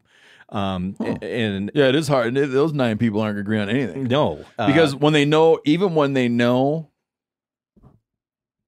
oftentimes they'll do a dissent just to like articulate a dissenting view. mhm. Do you know what I mean? Like if you knew, like Right. if if if a Supreme Court member knew something was going to be like, if they knew somehow it was four to four, and they have a deciding vote, that's a different vote for them than it's Mhm. going to be like seven to two. If it's seven to two, I can take almost like a devil's advocate hmm approach and point out, Lay out some concerns or yeah. Right, so for something to fall nine zero is, uh, yeah, Yeah, you I can said, look- I'm, I'm not. I, don't, I never heard of this. what yeah, yeah. Look about. that up. Yeah. Sackett versus EPA. Okay. Um, and, and in the book, I speculated at the end why these agencies were going after this couple, and my speculation turned out to be true. Um, and it was a private, it was an individual who was an ex federal employee who didn't like the, his uh, view blocked by this house, but he knew which buttons to push. Mm. Um, and I just thought, well, that kind of, you know. And then when I found out that was true, I, I felt quite prescient. yeah, a personal connected vendetta Uh huh. can do a lot of damage. Mm-hmm. Yep. Huh. Yeah. When did you walk through hitting on on Pickett? You know, like like what what work you were doing, and then when did you say like, well, I need to do a um, or maybe you didn't intend it this way. I'm assuming you intended that you would find a character that you could serialize. No, I did not intend it. Oh. Uh, I, I, I was just I was uh, writing about the Endangered Species Act and the um, black-footed ferrets, and Yeah. I fictionalized them into creatures called Miller's weasels that were found. um, and at the time, I was Uh, working pa- on pause for a minute. Tell me why. Why why didn't it work as Blackfoot Ferret? Because then it'd be too connected to the reality. right. I didn't want to actually use the species because I, see. wanted to give them my own characteristics. Because then it would be that you had gotten it wrong. Mm-hmm. I got it. It, it is funny though. Over the time, I still hear from people that say, "I looked that up, and there is no such thing." I think, yeah, got me. That's right. um, but uh, I w- when I was working on the, the idea for this, doing the research, going to Meeteetse, learning it, I was doing ride-alongs with the local game warden. Okay. and I and going to his house For this research or as your other job? as I was working as, as my other job, as Okay. working for the newspaper, and saw that his you know state owned home, his kids running around, his wife answering the phone, acting as unpaid um, secretary receptionist, Yep. and uh, the the game warden lifestyle. You know, there's in Wyoming, there's only 50 of them. They're very heavily armed. You know, they the guy I was with made the point that um, no other law enforcement officer is more likely to encounter armed people than a game warden yeah. uh, in in the West, and then it, and it, it, it would amaze me how autonomous they really were. I met a couple of game wardens in Wyoming, old time ones, who had never been to Cheyenne in their lives, and they would never go. Never been to Capital City. That's right, and they would if they had to go, they were going to quit. So they ran their they ran their districts, So and you know, to DC. It's like going to your own state capital. so I just found it fast, a fascinating thing, and I, plus I grew up being a little bit scared of the local game warden who Oh, used, yeah. used to come to our school in Casper, Wyoming, with a little spinning rod with a rubber ball on the end, and if he thought kids weren't paying attention, he'd just shoot it across the room and bounce it off your forehead. Nice. That's a great idea. Oh, I might use that at home. it- That's Why was the game Yeah. warden visiting school? Just to talk to you guys, or because he was investigating students? He, no, he would say things like, "While you're here in this place, you listen to your teachers and your parents. If you go outside, I'm your boss. You know, Wow. you have to answer to me." And So every, he's more we of were a all fear of scared God of him. type of guy. Yeah. Yeah. yeah. He's like going right to the source. That's right. And he uh, he, He was goes, these are the, kind of the people famous I'll game have to warden. spend my, I'll spend my whole career writing citations to these people. Yeah. So that's what goes before you before Yeah. you stray from the straight and narrow, he's got to get there and deliver his message. and he arrested me for hunting, shooting doves off power lines when I was in college. Um, but he let me go because I was in college, so I was on a good path. Mm-hmm. And he showed me that where he had arrested Dick Cheney for fishing out of season. Same guy in Casper, Wyoming. And I when I, I visited Cheney in the White House a few years later because his wife was a fan, and all we did was talk about this game warden who arrested us both. That's amazing. No kidding. Yeah. Huh. I never heard that about Dick Cheney. Did he get a lot of? It probably got a lot of media. Huh? What was he doing? He's like in the wrong. He's in the a creek that was closed or something. I, I don't know because there really aren't fishing seasons, so I don't understand that unless it was some specialized area. fishing with yeah bait or something maybe. yeah, some kind Could of that closure. could that could have been what it was? Could have been a spawning closure. Who knows? So then you, I, I got you sidetracked, but you're talking about the, the development of running with the serial character. So you started building this character for your ESA, No, your I Miller's Weasel guy. I wrote a book. I had it for five years um, before a publisher really bought it. It was Penguin Putnam, which is a big publisher. Yeah. And when they made the offer, um, the contract, they wanted two more books with Joe Pickett. So that's they- how the series got. They going. made the offer off a completed manuscript. correct. Hmm. Yep, and they they wanted two more. They, Can you do this? They said, and I said, of course. And I, So they were ready. They were they were going to roll on it before they even saw how it worked. well, they knew that series. Uh, I mean, series work. Yeah. Um, you know, it's it, because it's a it's a pyramid scheme in a way. You know, somebody might pick up book number twenty four and really like it and say, "I got to go get all of them to get up to this point." Happens with every hardcover book that comes out. All of mine, the backlist they call it, all go. You know, all get sold. I mean, Yeah. You ever hear? Did they ever throw? They ever use the term the halo effect on you? I've not heard the halo effect, but I can say uh, when the uh, when this uh, there was publicity for the current book, and the uh, 24 year old open season appeared on some bestseller lists uh, around Really? the country last week. Wow. That, so it's Did that you- kind of thing. Did you start him out like as a rookie? Like, has he aged in his career? Yes. It, like, because he's got had a long career at this. Yeah, long yeah. distinguished. That's one thing about the books that's uh, unusual from a lot of series that everybody ages in real time. Right. So his daughter Sheridan in book number one, seven years old. Yeah, like a lot is of the now out of badass espionage guys, like there's just like badass espionage Oh yeah, guys they go get a new one years. when the one gets old. yeah. You know, they're like, well. Sean Connery's Yeah. out. We got to bring in whoever's next. Um, is this because you have several uh, recurring characters, Right, but right. obviously the main one is the most is the deepest, right? Right. But um, is it like at this point having like a family member, like you know so much about him and how he would react to things, like you just like you know, well, he doesn't like flying on planes, right? Right. But and I'm sure he doesn't like certain foods. He only drinks certain beer. He only has certain, you know, he's got all these little idiosyncrasies. So is it, uh, how close to reality is this fictional character for you? Not that close to reality. I mean, um, but it- because I was a state employee and because I've hung out with game wardens and I and I had this idea for the kind of perfect Western iconic kind of guy. Um, Joe, and I named him Joe. I thought Average Joe, and the Pickett came from uh, Cheyenne Frontier Days, first first champion. Um, so I just I had an idea for a guy. Um, a story about that a few years ago. Um, I was in New York on a on a book tour, and my publicist heard from this woman who said um, it was turned out to be Gary Cooper's only daughter. Hmm. So she, he spent a lot of time in Montana. Had read the book and thought I was channeling Gary Cooper in some way. And we went and had lunch together, and she was fascinating. Told me about bird hunting with Ernest Hemingway and her dad growing up, and now she's living in New York. And uh, but she was sure that I channeled Joe Pickett into Gary Cooper, and you know who was I to say I I didn't? Right. You know I Yeah. I, I wasn't going to argue with her, but it's average character. Yeah, but it, that's like the beauty of an average character, right? Like it hits a lot of those points with a lot of different people. Like they recognize things, or there's in their family members or people that they know, or people that they want to be. And he screws up. I mean, in yeah, he's not a blowhard. No, he's gro- he He's not like up all the Dirty time. Harry or something, you know. Right. He's not like, tell me, punk. But I think it. it- I always think it increases the tension because you think he might just screw up again. You know, yeah, you're never. He's not. He's, you're just not going to win everyone. When, when they when the publisher came to you and they were gonna they're they're like, okay, we'll take this one.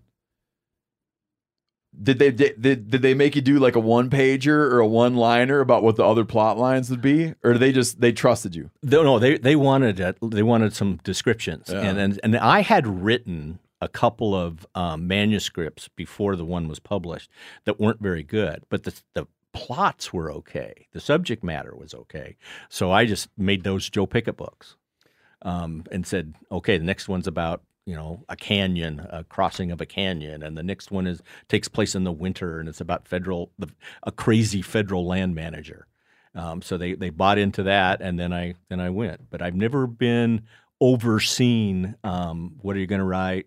Never real. And the other thing that I've been shocked by over the years is I've never had anyone um, at, the, at New York Publishing say, "Ugh, we wish you wouldn't touch that subject." Oh, that's such a Never I feel like that that's like a myth, man. It is. I think so. It's like a myth.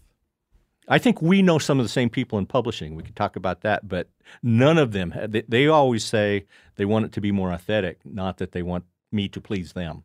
Yeah, I never. It, it- it's it's a thing that it's like such a thing in movies and stuff, where you, you know this sort of this sort of guiding hand, and I'm sure it Mhm. exists in some aspects. Like I've encountered it in some aspects, in some areas of media. I have absolutely encountered it. I have not encountered it in book publishing I haven't either. because I think there's still it's like a it's like a it- as beat up as book publishing has been, you know, with with changes in technology and how people like how people use media and what they do and how much the it's had to change. Mhm.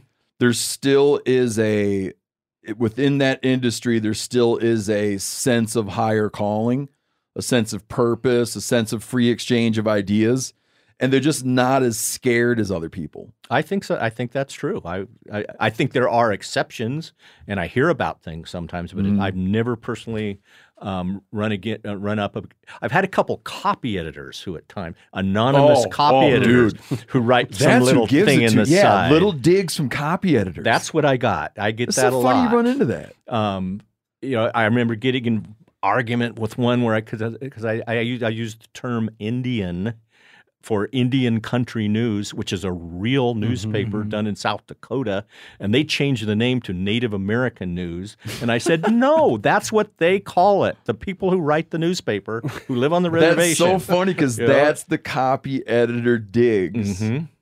That's the digs we'll get from copy editors is where they'll kind of do they like to do they do their normal work, which is great. And then they'll do little gotchas. Yep, yep.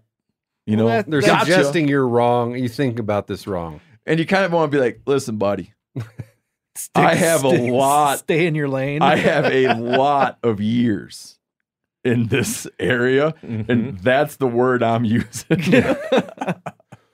Given that you didn't envision this as a series, what was the day like when they said we want this and two more? I mean, was that just like a shock to you, or had the idea been floated? I'm just sort of Did wondering. you go on a big? Did you go on a big bender? what day? what what was that day like in your life as like a you know a writer and I was at an international travel trade show at the time. Ber- it was I Berlin, I the was- winter. I was surrounded by all my clients. The publisher calls you back. I'm, I'm gonna have to call you back. Yeah, and I and I was just beside myself, you know. Yeah. And, none of them understood. None of them knew I wrote.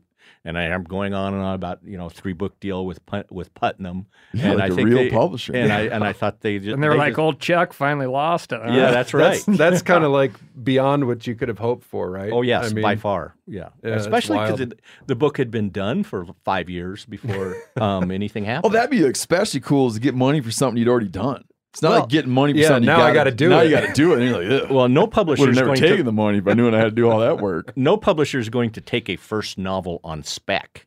I mean, you have to have that book done and polished. Really. Yeah. and um, it's just not going to I happen. mean, oh, not, yeah, for novels, sure, yeah, Mm-hmm. because you can't rely on the concept to sell itself. Can I, I'll tell you a quick story about that first novel because I, I, my wife thought it was good enough. Why didn't the publishers? You know, um, eh, but uh, I had a, an agent in the, uh, New York. This is pre-internet, pre-email, all of that.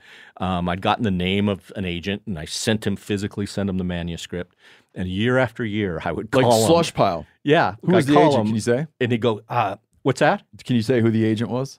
He's dead. Oh, so I don't want to say his name. I'll tell you later. Um, but uh, but uh, he he's, he'd get real you know real New York. if he was alive, you'd want to say it. May, I would.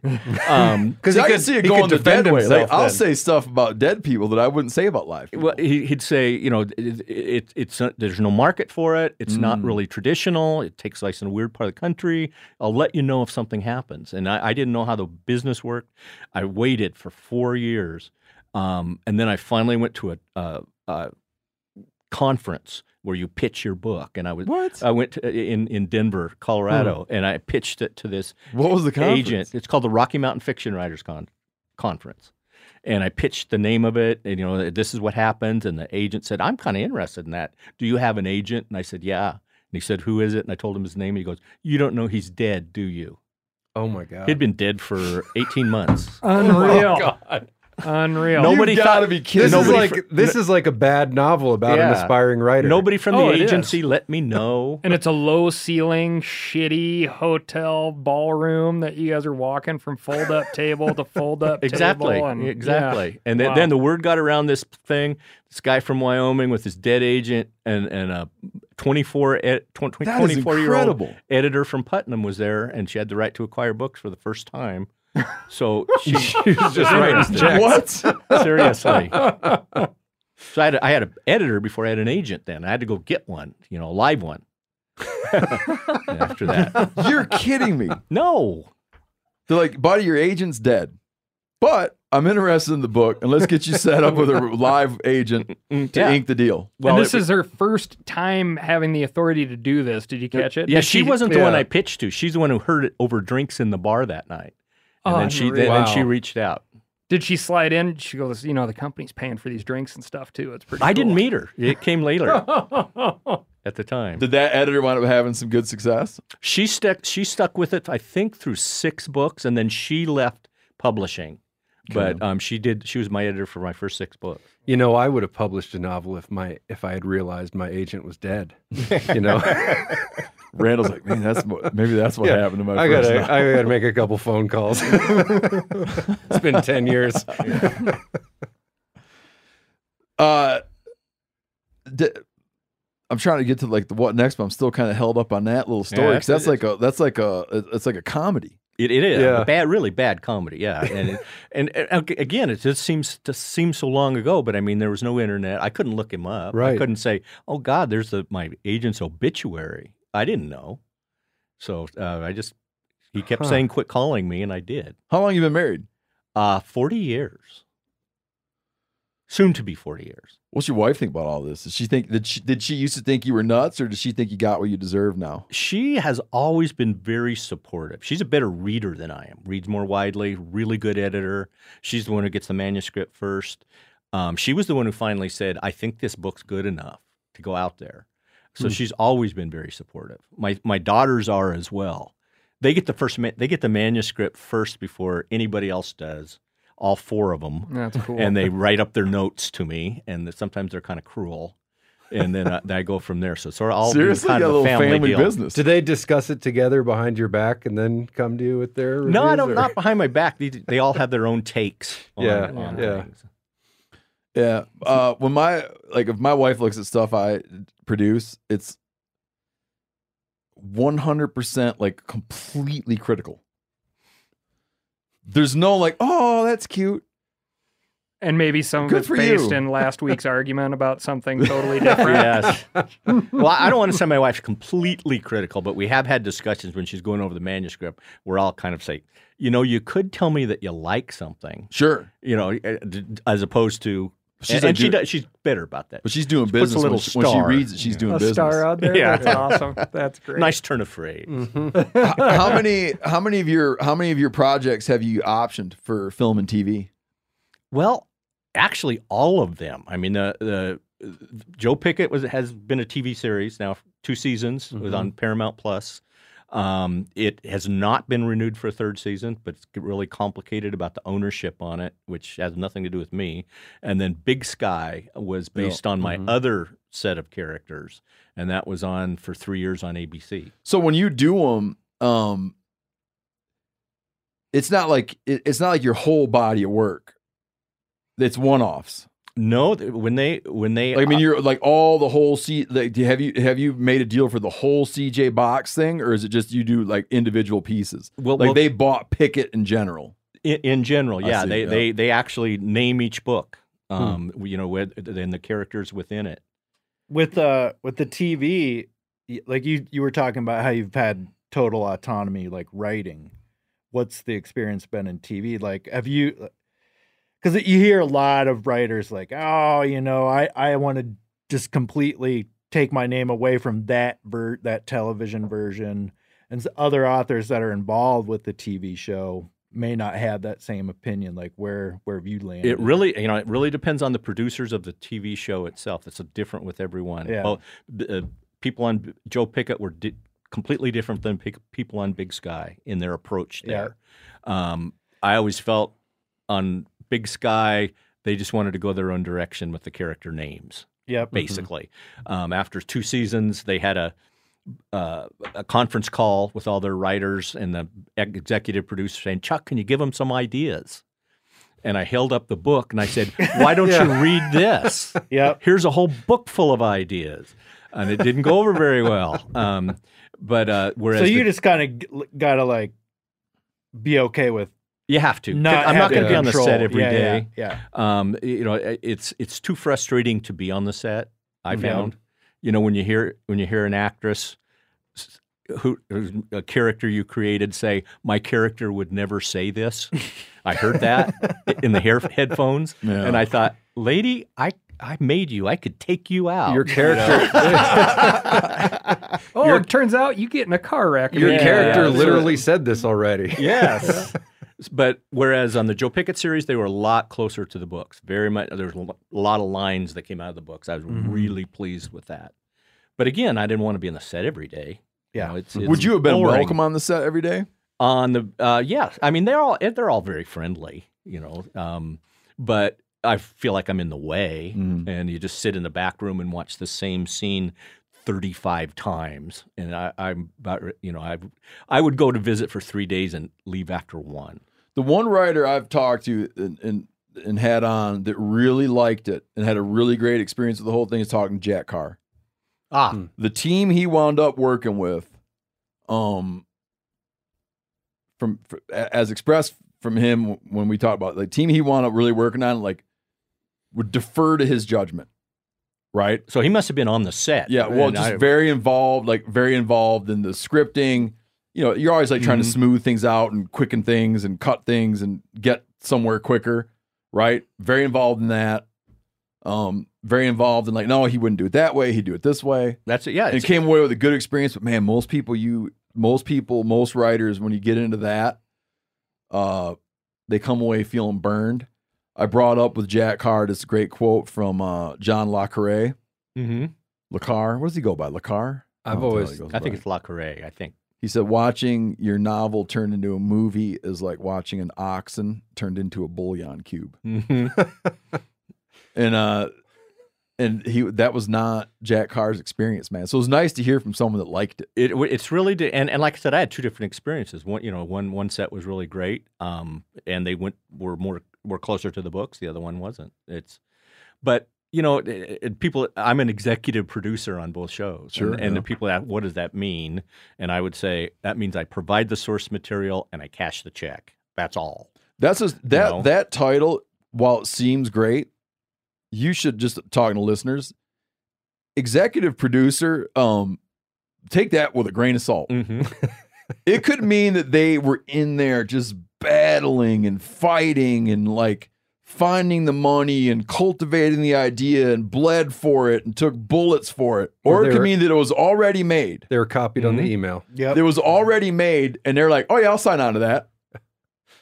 It, it's it, it's just it- it's the most. It's sort of like it's the most. Um, it's the the title that gets the most attention that is subject to the greatest amount of contextual understanding to know what in the hell that means. Mm-hmm. Because it can mean anywhere from everything to nothing, but it still says executive producer. I've also noticed the executive producers sometimes change from episode to episode. Hmm. So I think there's just favors being paid back. Sure. in parts. So I don't know who Um, these people are.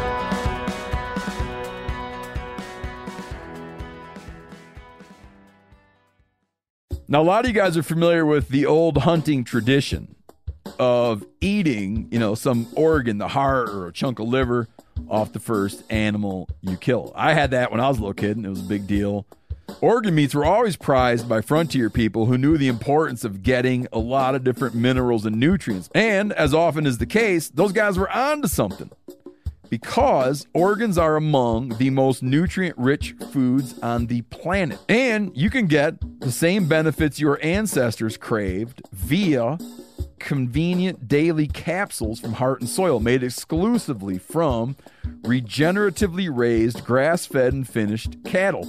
Heart and Soil's unique freeze drying process means all those important nutrients are trapped in ensuring you experience every one of the benefits of nature's superfood in a clean, convenient, taste free capsule. Find out more at heartandsoil.co and make sure to use code MeatEater for 10% off your purchase. That's heartandsoil.co. Use the code MeatEater. I want to tell you about an American made success story and Black Buffalo's award winning nicotine pouches. Black Buffalo was built by dippers with decades of smokeless tobacco use. Black Buffalo is all about the history and tradition of dip, but they understand the convenience and discretion modern day consumers are looking for. Black Buffalo's nicotine pouches give you the versatility to consume discreetly, but keep the ritual with flavors dippers love mint, straight, and wintergreen, all proudly made right here in the USA. Tell them, Chili. The reason I like Black Buffalo pouches is one, they're very discreet. And what I mean by that is I can throw one in and almost forget it's there. And I prefer the mint pouches. So if you're 21 or older, consume nicotine or tobacco and want to join the Black Buffalo herd, head over to blackbuffalo.com to learn more. You can order nicotine pouches online. They ship directly to most states or check out their store locator to purchase pouches at thousands of retail locations around the country. Black Buffalo Tobacco Alternative, bold flavor, full pouches. Warning this product contains nicotine. Nicotine is an addictive chemical. Black Buffalo products are intended for adults age 21 and older who are consumers of nicotine or tobacco. Hey, everybody, I'm talking here about Montana Knife Company from our very own state of Montana. This company was founded by one of the most experienced master bladesmiths in the world, Josh Smith, who over recent months I've become friends with. And my God, have I learned a lot about knives from this guy. Just a phenomenal hometown company that makes world renowned knives. Josh has been making knives for 30 years. You get one of these knives up and open it, it is sharp like something that came from outer space. And here's the deal they make knives that can be sharpened. You can work on these knives. If you don't want to work on them, you send it to them and they'll work on it. They'll get it sharp. Phenomenal hunting knives. If you want to see them in action, we just did. Uh, me and uh, John Hayes, the taxidermist, just did a video about how to properly skin a black bear. Um, watch that video, and in that video, you'll see Montana Knife Company knives in action. MKC products usually sell out in minutes of being released, which is true. But now, for the first time, they're dabbling with having knives in stock on their site. So, right now, you can grab yourself a Blackfoot 2.0 or the Ultralight Speed Goat. Use code MeatEater and you get 10% off your first order. Montana Knife Company. Working knives for working people. 10% off with the code MeatEater. That's a good deal. Your books, the Joe Pickett books, deal a lot with hunters and wildlife, which is something Hollywood like consistently screws up. Mm-hmm.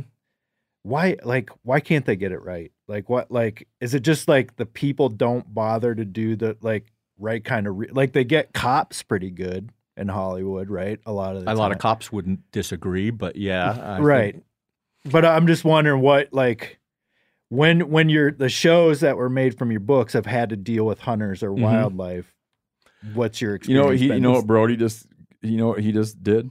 What he just committed was, um, what's that, that two names? I was real hot on it for a while. It's not Max Planck. That's a research institute. I I- know I've- Max Planck, but No, no, I'm no, not it's sure not what Max you mean. Planck. Yeah. It's uh, uh, it's the two names. Uh huh. It comes from two journalists. And it describes like a certain. It describes when you you, allude to are a subject matter expert. Brody Uh-huh. just did it. Brody's I a subject matter discussed expert in hunting. Uh-huh. He watches media portrayals of hunting. Uh-huh. Oh, Gell-Mann amnesia. Oh yeah, right. Oh, it's been a number of episodes. You're still since we've telling me I talked have about that. amnesia? Good no, he just did Gell-Mann amnesia. I'll find the official. It's this. You You- this is the perfect test case for Gell-Mann amnesia. Brody's subject matter expert in hunting. He watches movies and he sees that they always get hunting wrong. or animals or whatever Okay. He goes, but then he says this. But with cops, they get it right. Gell-Mann amnesia is when you watch something as a subject matter expert and you realize how wrong it always is, and then you forget that. And you think that they're right about the other stuff you don't know enough about to know they're wrong. Meaning, if I read an article on, let's say I read an article on uh, grizzly bear delist. I, I go to the, New York Times. I read an article on grizzly bear delisting. you're So taking a long time to get where you're going Well, no. What's taking a long time? I read it and I'm like, that's really not a great job. right They missed this, they missed that, they misrepresented this. But then I go and read a thing about The stock market, the quagmire in the Russian Ukraine war. And I come away from that feeling that I now understand what's going on in the Russian Ukraine war. I guess i've read a lot about like actors doing months of ride-alongs with cops and doing a lot of research and things like i'm like i'm not just well, he's getting defensive, but you shouldn't be getting defensive. well no i like You said it, and then he said cops would disagree. yeah Well, Okay. the answer is cops is probably think they always get cops wrong in the movies, but hunters now they get that right. this is what's interesting. I just I didn't know this. This is Wikipedia, so I have to further fact check. But uh, Gell-Mann amnesia, coined by American author Michael Crichton in a Crichton. 2002 Oh. speech, Oh, so it named wasn't after journalists. no, He's dead. named I after he's dead no, we no, can no, talk you're, about him You're, it's maybe just like a case of misremembering, quote unquote. Named after American physicist Murray Gell-Mann, which is G E L L dash M A N N. And the Gell-Mann amnesia effect is, according to Wikipedia, the phenomenon of people trusting newspapers for topics which they are not kno- knowledgeable about, despite recognizing them to be extremely inaccurate on certain topics which they are knowledgeable about. It's a great word. It is. It's almost as good as the word she couldn't find, which is I when you only can't use part of a it. saying. Yeah. I think to answer, I mean, there are very few. pe- I have met very. Can, can you few- pause for one moment? Sure. Brody, Oh, I'm oh, not oh. hacking on you, buddy. oh that that's that's what it sounded Welcome like Welcome to the Well, no. podcast. but I don't see Brody getting all spun up here either. So. Yeah. No, he's a little. No, he's he's because he's, he's, simmering. You said? Brody. Like no no Brody's no emotional line throughout the day is like right? He's not, Brody's not like you, you, you don't like wonder what Brody you're going to get on any given day.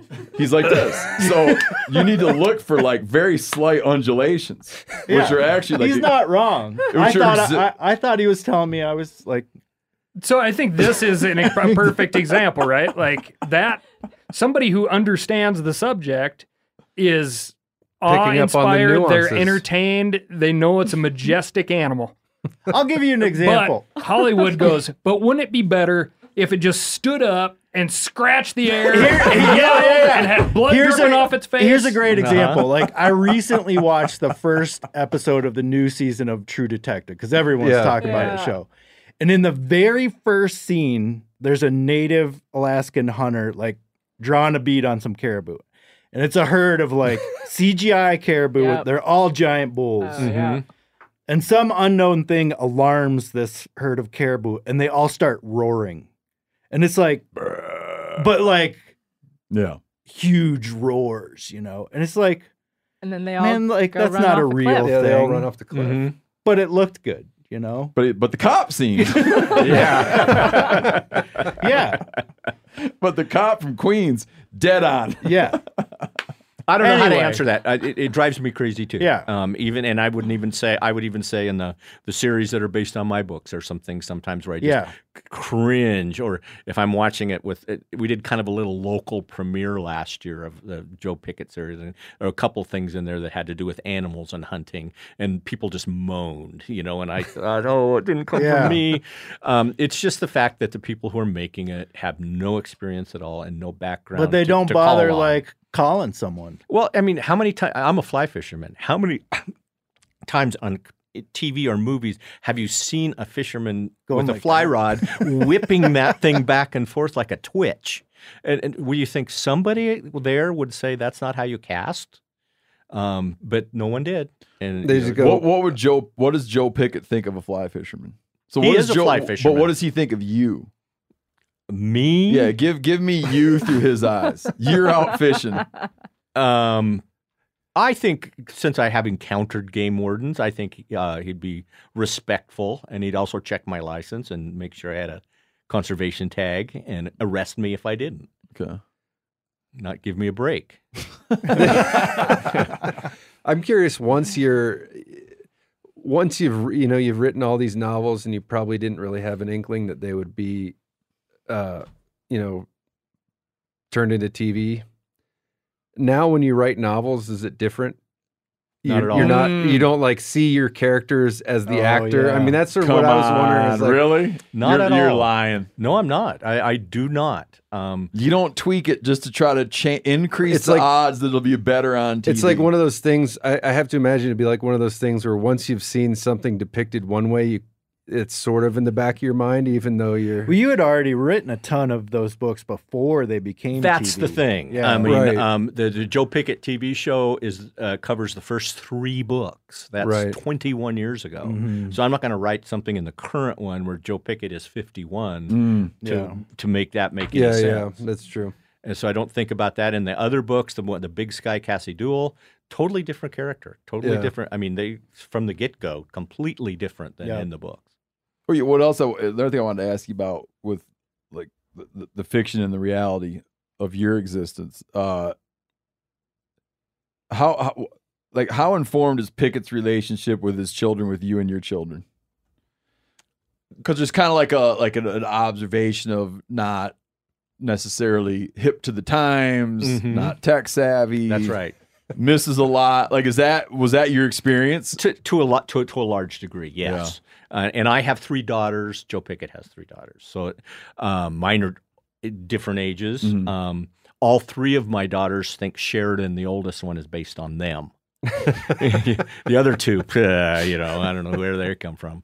Um, but because I know they're going to read the books, I know they're involved with them, I know they're going to offer notes.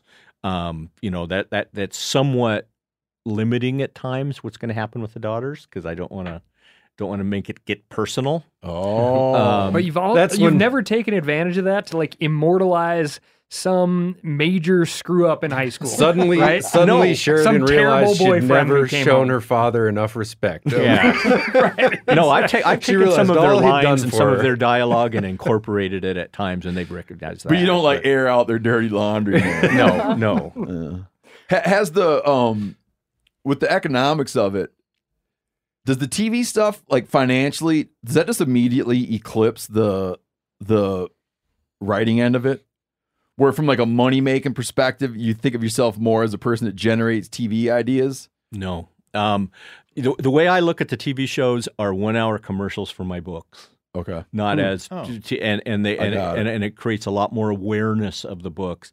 But in terms of financially these days, with a million streamers and a million different you know ways to either do shows or see them, it's not it's not that lucrative.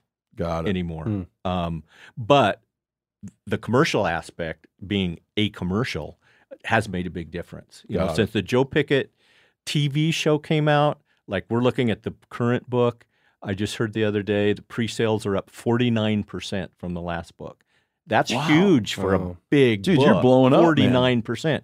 And I've got to attribute a lot of that to the TV show. People are Hmm. interested in the series for the first time because I don't know what else it come it would come from. Man. So What an interesting career you've had though.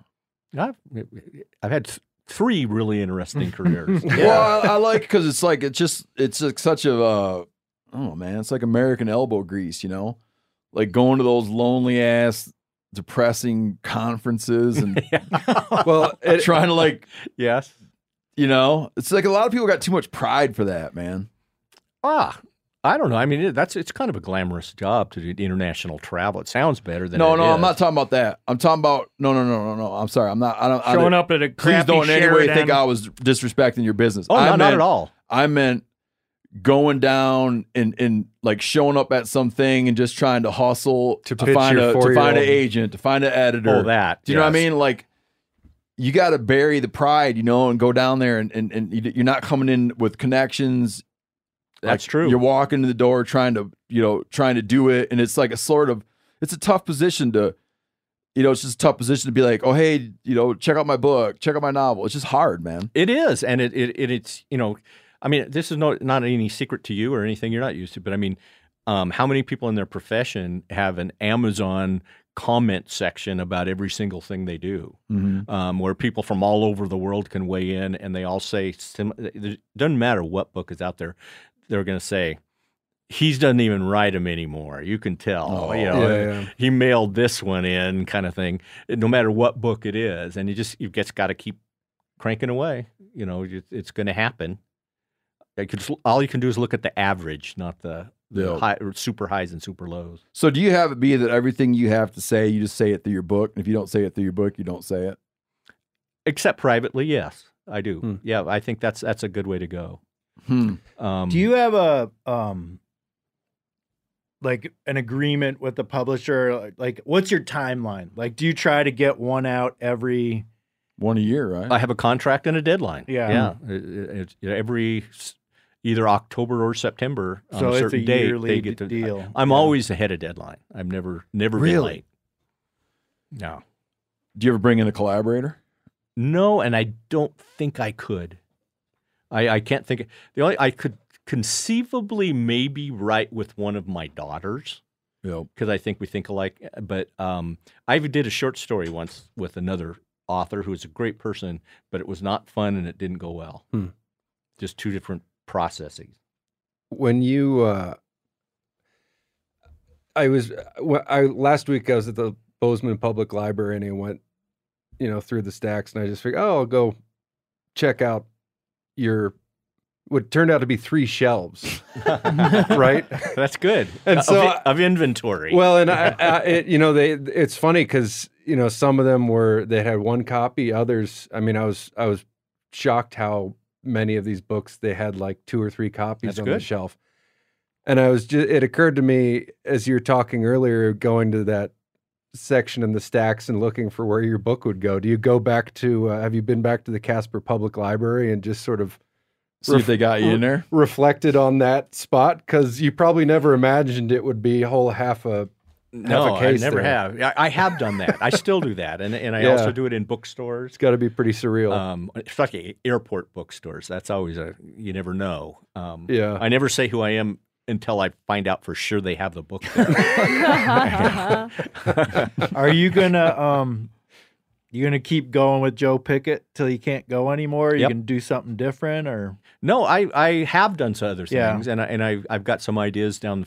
Some ideas are just can't be Joe Pickett books. right. Mhm. Um, the serial killer highway Mhm. driver. Yeah, not a did, Joe did that Pickett get book. did that get optioned? that bec- that was part of the Big Sky um, Oh, that was- series. okay. That's how it actually started out with that book and that story. But um, so uh, I'll ha- I have some other ideas. They'll probably be different ones. But you're not gonna stop writing and just ride off No, into the sunset. No, Joe Pickett, like I said, is fi- I had to figure that out a few years ago. Go back from the very first book. How old was he? Thirty four, and then plot him. Uh, Up so until you that guys like age at the, the same rate? Right. Actually, I'm older. I'm older than Yeah. Joe Pickett. Yeah. So when he's ready to retire, I'll be ready to Yeah. retire. I think. Really? Yeah, I think so. Well, he's got to have 20 years now. Well, He's well. He's got. no, he's got to have 30, right? Sorry, right, it's got to have 30. And not every book is a year apart. Some of them are back to back, some of them Yeah. are months Mhm. later. No. So I can kind of play around with that. Hmm. So you picture quitting someday? Well, inevitably, there'll be some point. But I, I think if I start getting bored with it, or if I start thinking I'm retelling the same story, um, then I think I'll know to, to pull the Yeah. plug. I don't want to do that. I think everyone needs to be a standalone in its own way. And when I'm rehashing the formula, which I some I'm a reader too, and sometimes long time series, I start thinking I think I've read this one before. Oh, yeah, um, I I want to get out before anybody says Mm-hmm. that or thinks that. You know what prevents me from being able to watch serial dramas on TV is inevitably you get some number of episodes in. It could be four or five, it could be season two, and you can start to smell the writers Stretching it out. trying to keep it going. Yeah. Uh huh. I understand. Now you go back Yes. to Dukes of Hazzard, and it would be that you have this cast of characters, and like every week, a bad man yeah. a bad person comes to town with some kind of nefarious objective. Um, they get vanquished and just It's like Scooby Doo. Yeah, Scoo- that's exactly what I was Right. thinking of. I was about to say Scooby Doo. I could somehow I, I could somehow tolerate that, but it's the it's the storyline dramas. Deadwood. which I was uh, enthralled with at first, but eventually became like, oh, I can see now. Like it's about time someone new comes to town. and once you once I it seems unnatural and you smell it, oh, it kills it for me. Mm-hmm. But dude, I'm like I'm jealous of uh I'm jealous of your career and program. Hmm. Because I because the way I, and I probably imagine it wrong. Everybody imagines everybody else's life wrong. I imagine that you get to just like when professionally for work, you're just uh, like you'll you occupy a single space. Right? Yes. and it, and it rolls along and there's not like these radical resets Right. I, th- I mean, uh, yes. And I, I just, I, I always pinch myself. and, You know, th- I have the best job in the world. I think. You know, I, I go into my little office above our horse barn and um, do so many words a day, and then go out and do whatever. You know, how many uh, words Uh, That's- that minimum my of a thousand. But some days I can hit three, four thousand. Some days it's a struggle to get that thousand. what time do you get up Uh, I get up early, but I don't begin writing early necessarily. It's that's usually, you know, ten or eleven when I'm actually start writing. yeah what time do you wrap it up Whenever I hit my word count, or whenever I start to just feel kind of mentally just tired. and- ballpark it for me uh, usually at two two thirty. Yep. So I, I think about it. I have a three or four hour day. That's not bad. well i but i used to do that when i was just writing i did the same thing i'd be done early But you're always thinking. Yeah. Oh, yeah. That's what I Mhm. tell my wife when she thinks I'm just staring.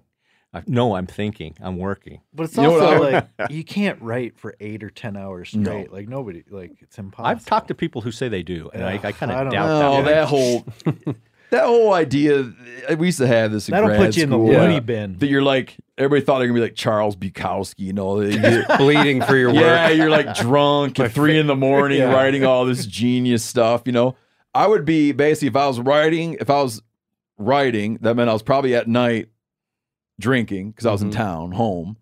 So I'd wake up, be kind of hungover, do my correspondence, like answer emails, do whatever I had to do, uh, do research stuff for a while, and then I would like actually this. I would lay down under my desk on my back and fall asleep. Huh. And that would be my that would reset my brain. And I would sleep, but I can't sleep long on my back. So it might be 20 minutes, maybe an hour, whatever it would be. I would sleep under the desk. I would wake up, bam. I would sit up, get in my desk, and do all the writing I was going to do, two, three hours. And then I would go read and continue doing the research stuff. Mm-hmm. And then by early, not not early afternoon, by way before dinner, um, Time to start I was drinking again. I was done. Oh, I was done. and then at that time, my wife would work till about 10 at night. So I would oftentimes, I would make for two of us, I would make dinner that would take me four hours to prepare. that's when I got like really into oh, cooking. Oh, that's interesting. because I didn't know what to do because she wouldn't, she wasn't going to leave work till a million hours had to now. use up that time somehow. Yeah, and I'd be like, man, I'm gonna make the craziest thing anybody's ever eaten. Because that was done. I was done. But yeah, I, I find not the writing the hardest thing as years go on, but but making myself get the time to write is harder now than the actual writing is. Because now you're you're a writing business. Yeah, well, there's a lot more demands. There's a lot more things going on. Um, it- so what I try to do is is basically get the book done in the dead of winter when there's not a Hmm. lot going on, so that Really? I'm available to fish as much as I can and play golf as much as I can and float the river as much as I can. So right now it's And- game on writing time. That's right. I, and I'm about two thirds done with the next Joe Pickett book, um, which I think I'll have done before summer starts. Wow. I got grandkids too. That's the biggest thing ever. I, when they're around, I don't want to have to retreat to the barn. I like know. that that you still, uh, even though you're a writer, which is so modernish, that you still have a sort of uh, there's a seasonality. You know, there's like an awareness of the solar Yeah. cycle, right? Like you got to get it done in the winter. You know, Well, you know what I find, So- I can write about, I can I can write about the summer better in the winter and the winter better in the summer because it makes myself make it forces me to really think of all those things Yeah. and not just take them for granted. well, not if not if you're writing about the winter and the winter, you'd be like, kind of sucks. Yeah, one one thing I noticed like early on in in this book was like this guy has spent a lot a lot of time outside at a very particular time in the fall. Like Oh yeah. you're describing the the the brightness and sharpness of the light and the colors of the leaves, and there's only like a couple days like that in the fall Mhm. where it's like everything's super intense in and October. You always know, in yeah, early October maybe. And I was like, this guy's been out there on that kind of day. And where this book opens, it's on the bend of a river with real super Yeah. fall colors and a fly fisherman in the Yep. river, and then a grizzly bear comes pounding Yeah. down the mountain and hits him. That's where I fish, and uh, it's actually on a private ranch. And the ranch owner, I gave him that chapter, and he said, "I I can't go back there now." I- I- that's all I can think about is a bear getting me. You know. Yeah. So- no, but it was like, yeah, that that's that one or two days in the fall, you know, that you get in the mountains. It's cool. Well, man, like I said, I got a ton of respect for um what you've built and and also just how you came up, you know, that you knew what you wanted to do and and set out to do it. Well, did it, likewise. and it wasn't handed to you. No, I had to eat. I didn't have to do what you did. Well, I just I remember I was actually on a book tour um, early on uh, at a bookstore, and the bookstore owner came to me and said, "You want to know the best book I have read this year?" And it gives me American Buffalo, and uh, and oh, I, tell I, the guy I said thanks. I will, and and I loved it. My wife loved it, and uh, I. I think I gave it to my daughter who didn't return it, so I had to go get a new copy. But Hopefully, she um, liked it too. I, I, I love that. Tell everyone he wrote that. He used to sleep under his desk. Yeah. Well, everybody, CJ Box has a new Joe Pickett novel out. Three inch teeth. Great cover. Can you see this cover here, Phil? Looks great. A few people are listening, um, and you can't see it. I don't know what to tell you. There's a grizzly bear in the center. Find it at your local bookstore You know? That's right. where you can see the cover. It's got some steam coming up. Is it- when you see that steam, are you picturing hot springs or are you picturing uh, Steam breathing Fire. grizzlies. I'm kind of thinking just foggy, foggy Fog. woods. You know, Steam so breathing that- grizzlies. Yep. Mm-hmm. CJ Box, there's an endorsement right on the front. Joe Pickett is the one man you'd want by your side in a crisis. Number one New York Times bestselling author. And the new title is Three Inch Teeth. Check it out now. Available anywhere books are sold and under the B at the local library. That's right. he's already cased it out and he's found the slot and it should That's be right. full. Thanks for coming on, man. I really appreciate Hey, it's it. my. I've I've been looking forward to this for a long time. Like I'm a, I'm a fan. It's really fun, and I appreciate it. I appreciate you guys. Best of luck with your book. I hope you. it keeps steaming along. I will. And uh, thanks for being such a like. Uh, I think of you as a, a an American inspiration story. so we need to see more out of you, Americans. Yeah, yeah, look, what, look what you can do if you put your mind to it. Thank you. Thanks, man. Mo beans, mo beans, pole beans, mo beans. Talking about beans out there on the pole. Better look hard, find some more, some more beans, pole beans. There's a couple over there, a few more right there, one over there beans everywhere. Mo beans, pole beans, fresh set eyes. Find mo beans, mo beans, pole beans. Telling you what, Decked is a game changer. Decked has completely changed how I load, organize my truck. All my stuff that I want is always in there, out of my way, and secure. It's perfect. If you own a pickup truck that you use, you know, like a truck, the Decked drawer system gives you weatherproof storage for all your gear. You can lock it up too. You keep your tools and gear organized, job site or out in the field. Go to decked.com slash meat eater to receive free shipping. Go to decked.com slash meat eater. Get yourself some free shipping. You never want to find yourself out on the water fishing without your essentials. So it's best to always pack a Columbia PFG Solar Stream Elite hoodie to protect against the sun. Man, I was just in Hawaii and I had my Columbia PFG Solar Stream Elite hoodie with me. And here's the deal we're in and out of the water all the time, getting in to go spearfishing, getting out, taking the kids to the beach. I'm not going to mess around all day putting sunscreen on, then having to get washed off. I just run a hoodie. Columbia PFG has a lot of great gear. So before you head out on the water, head over to Columbia.com slash PFG to shop their performance fishing gear.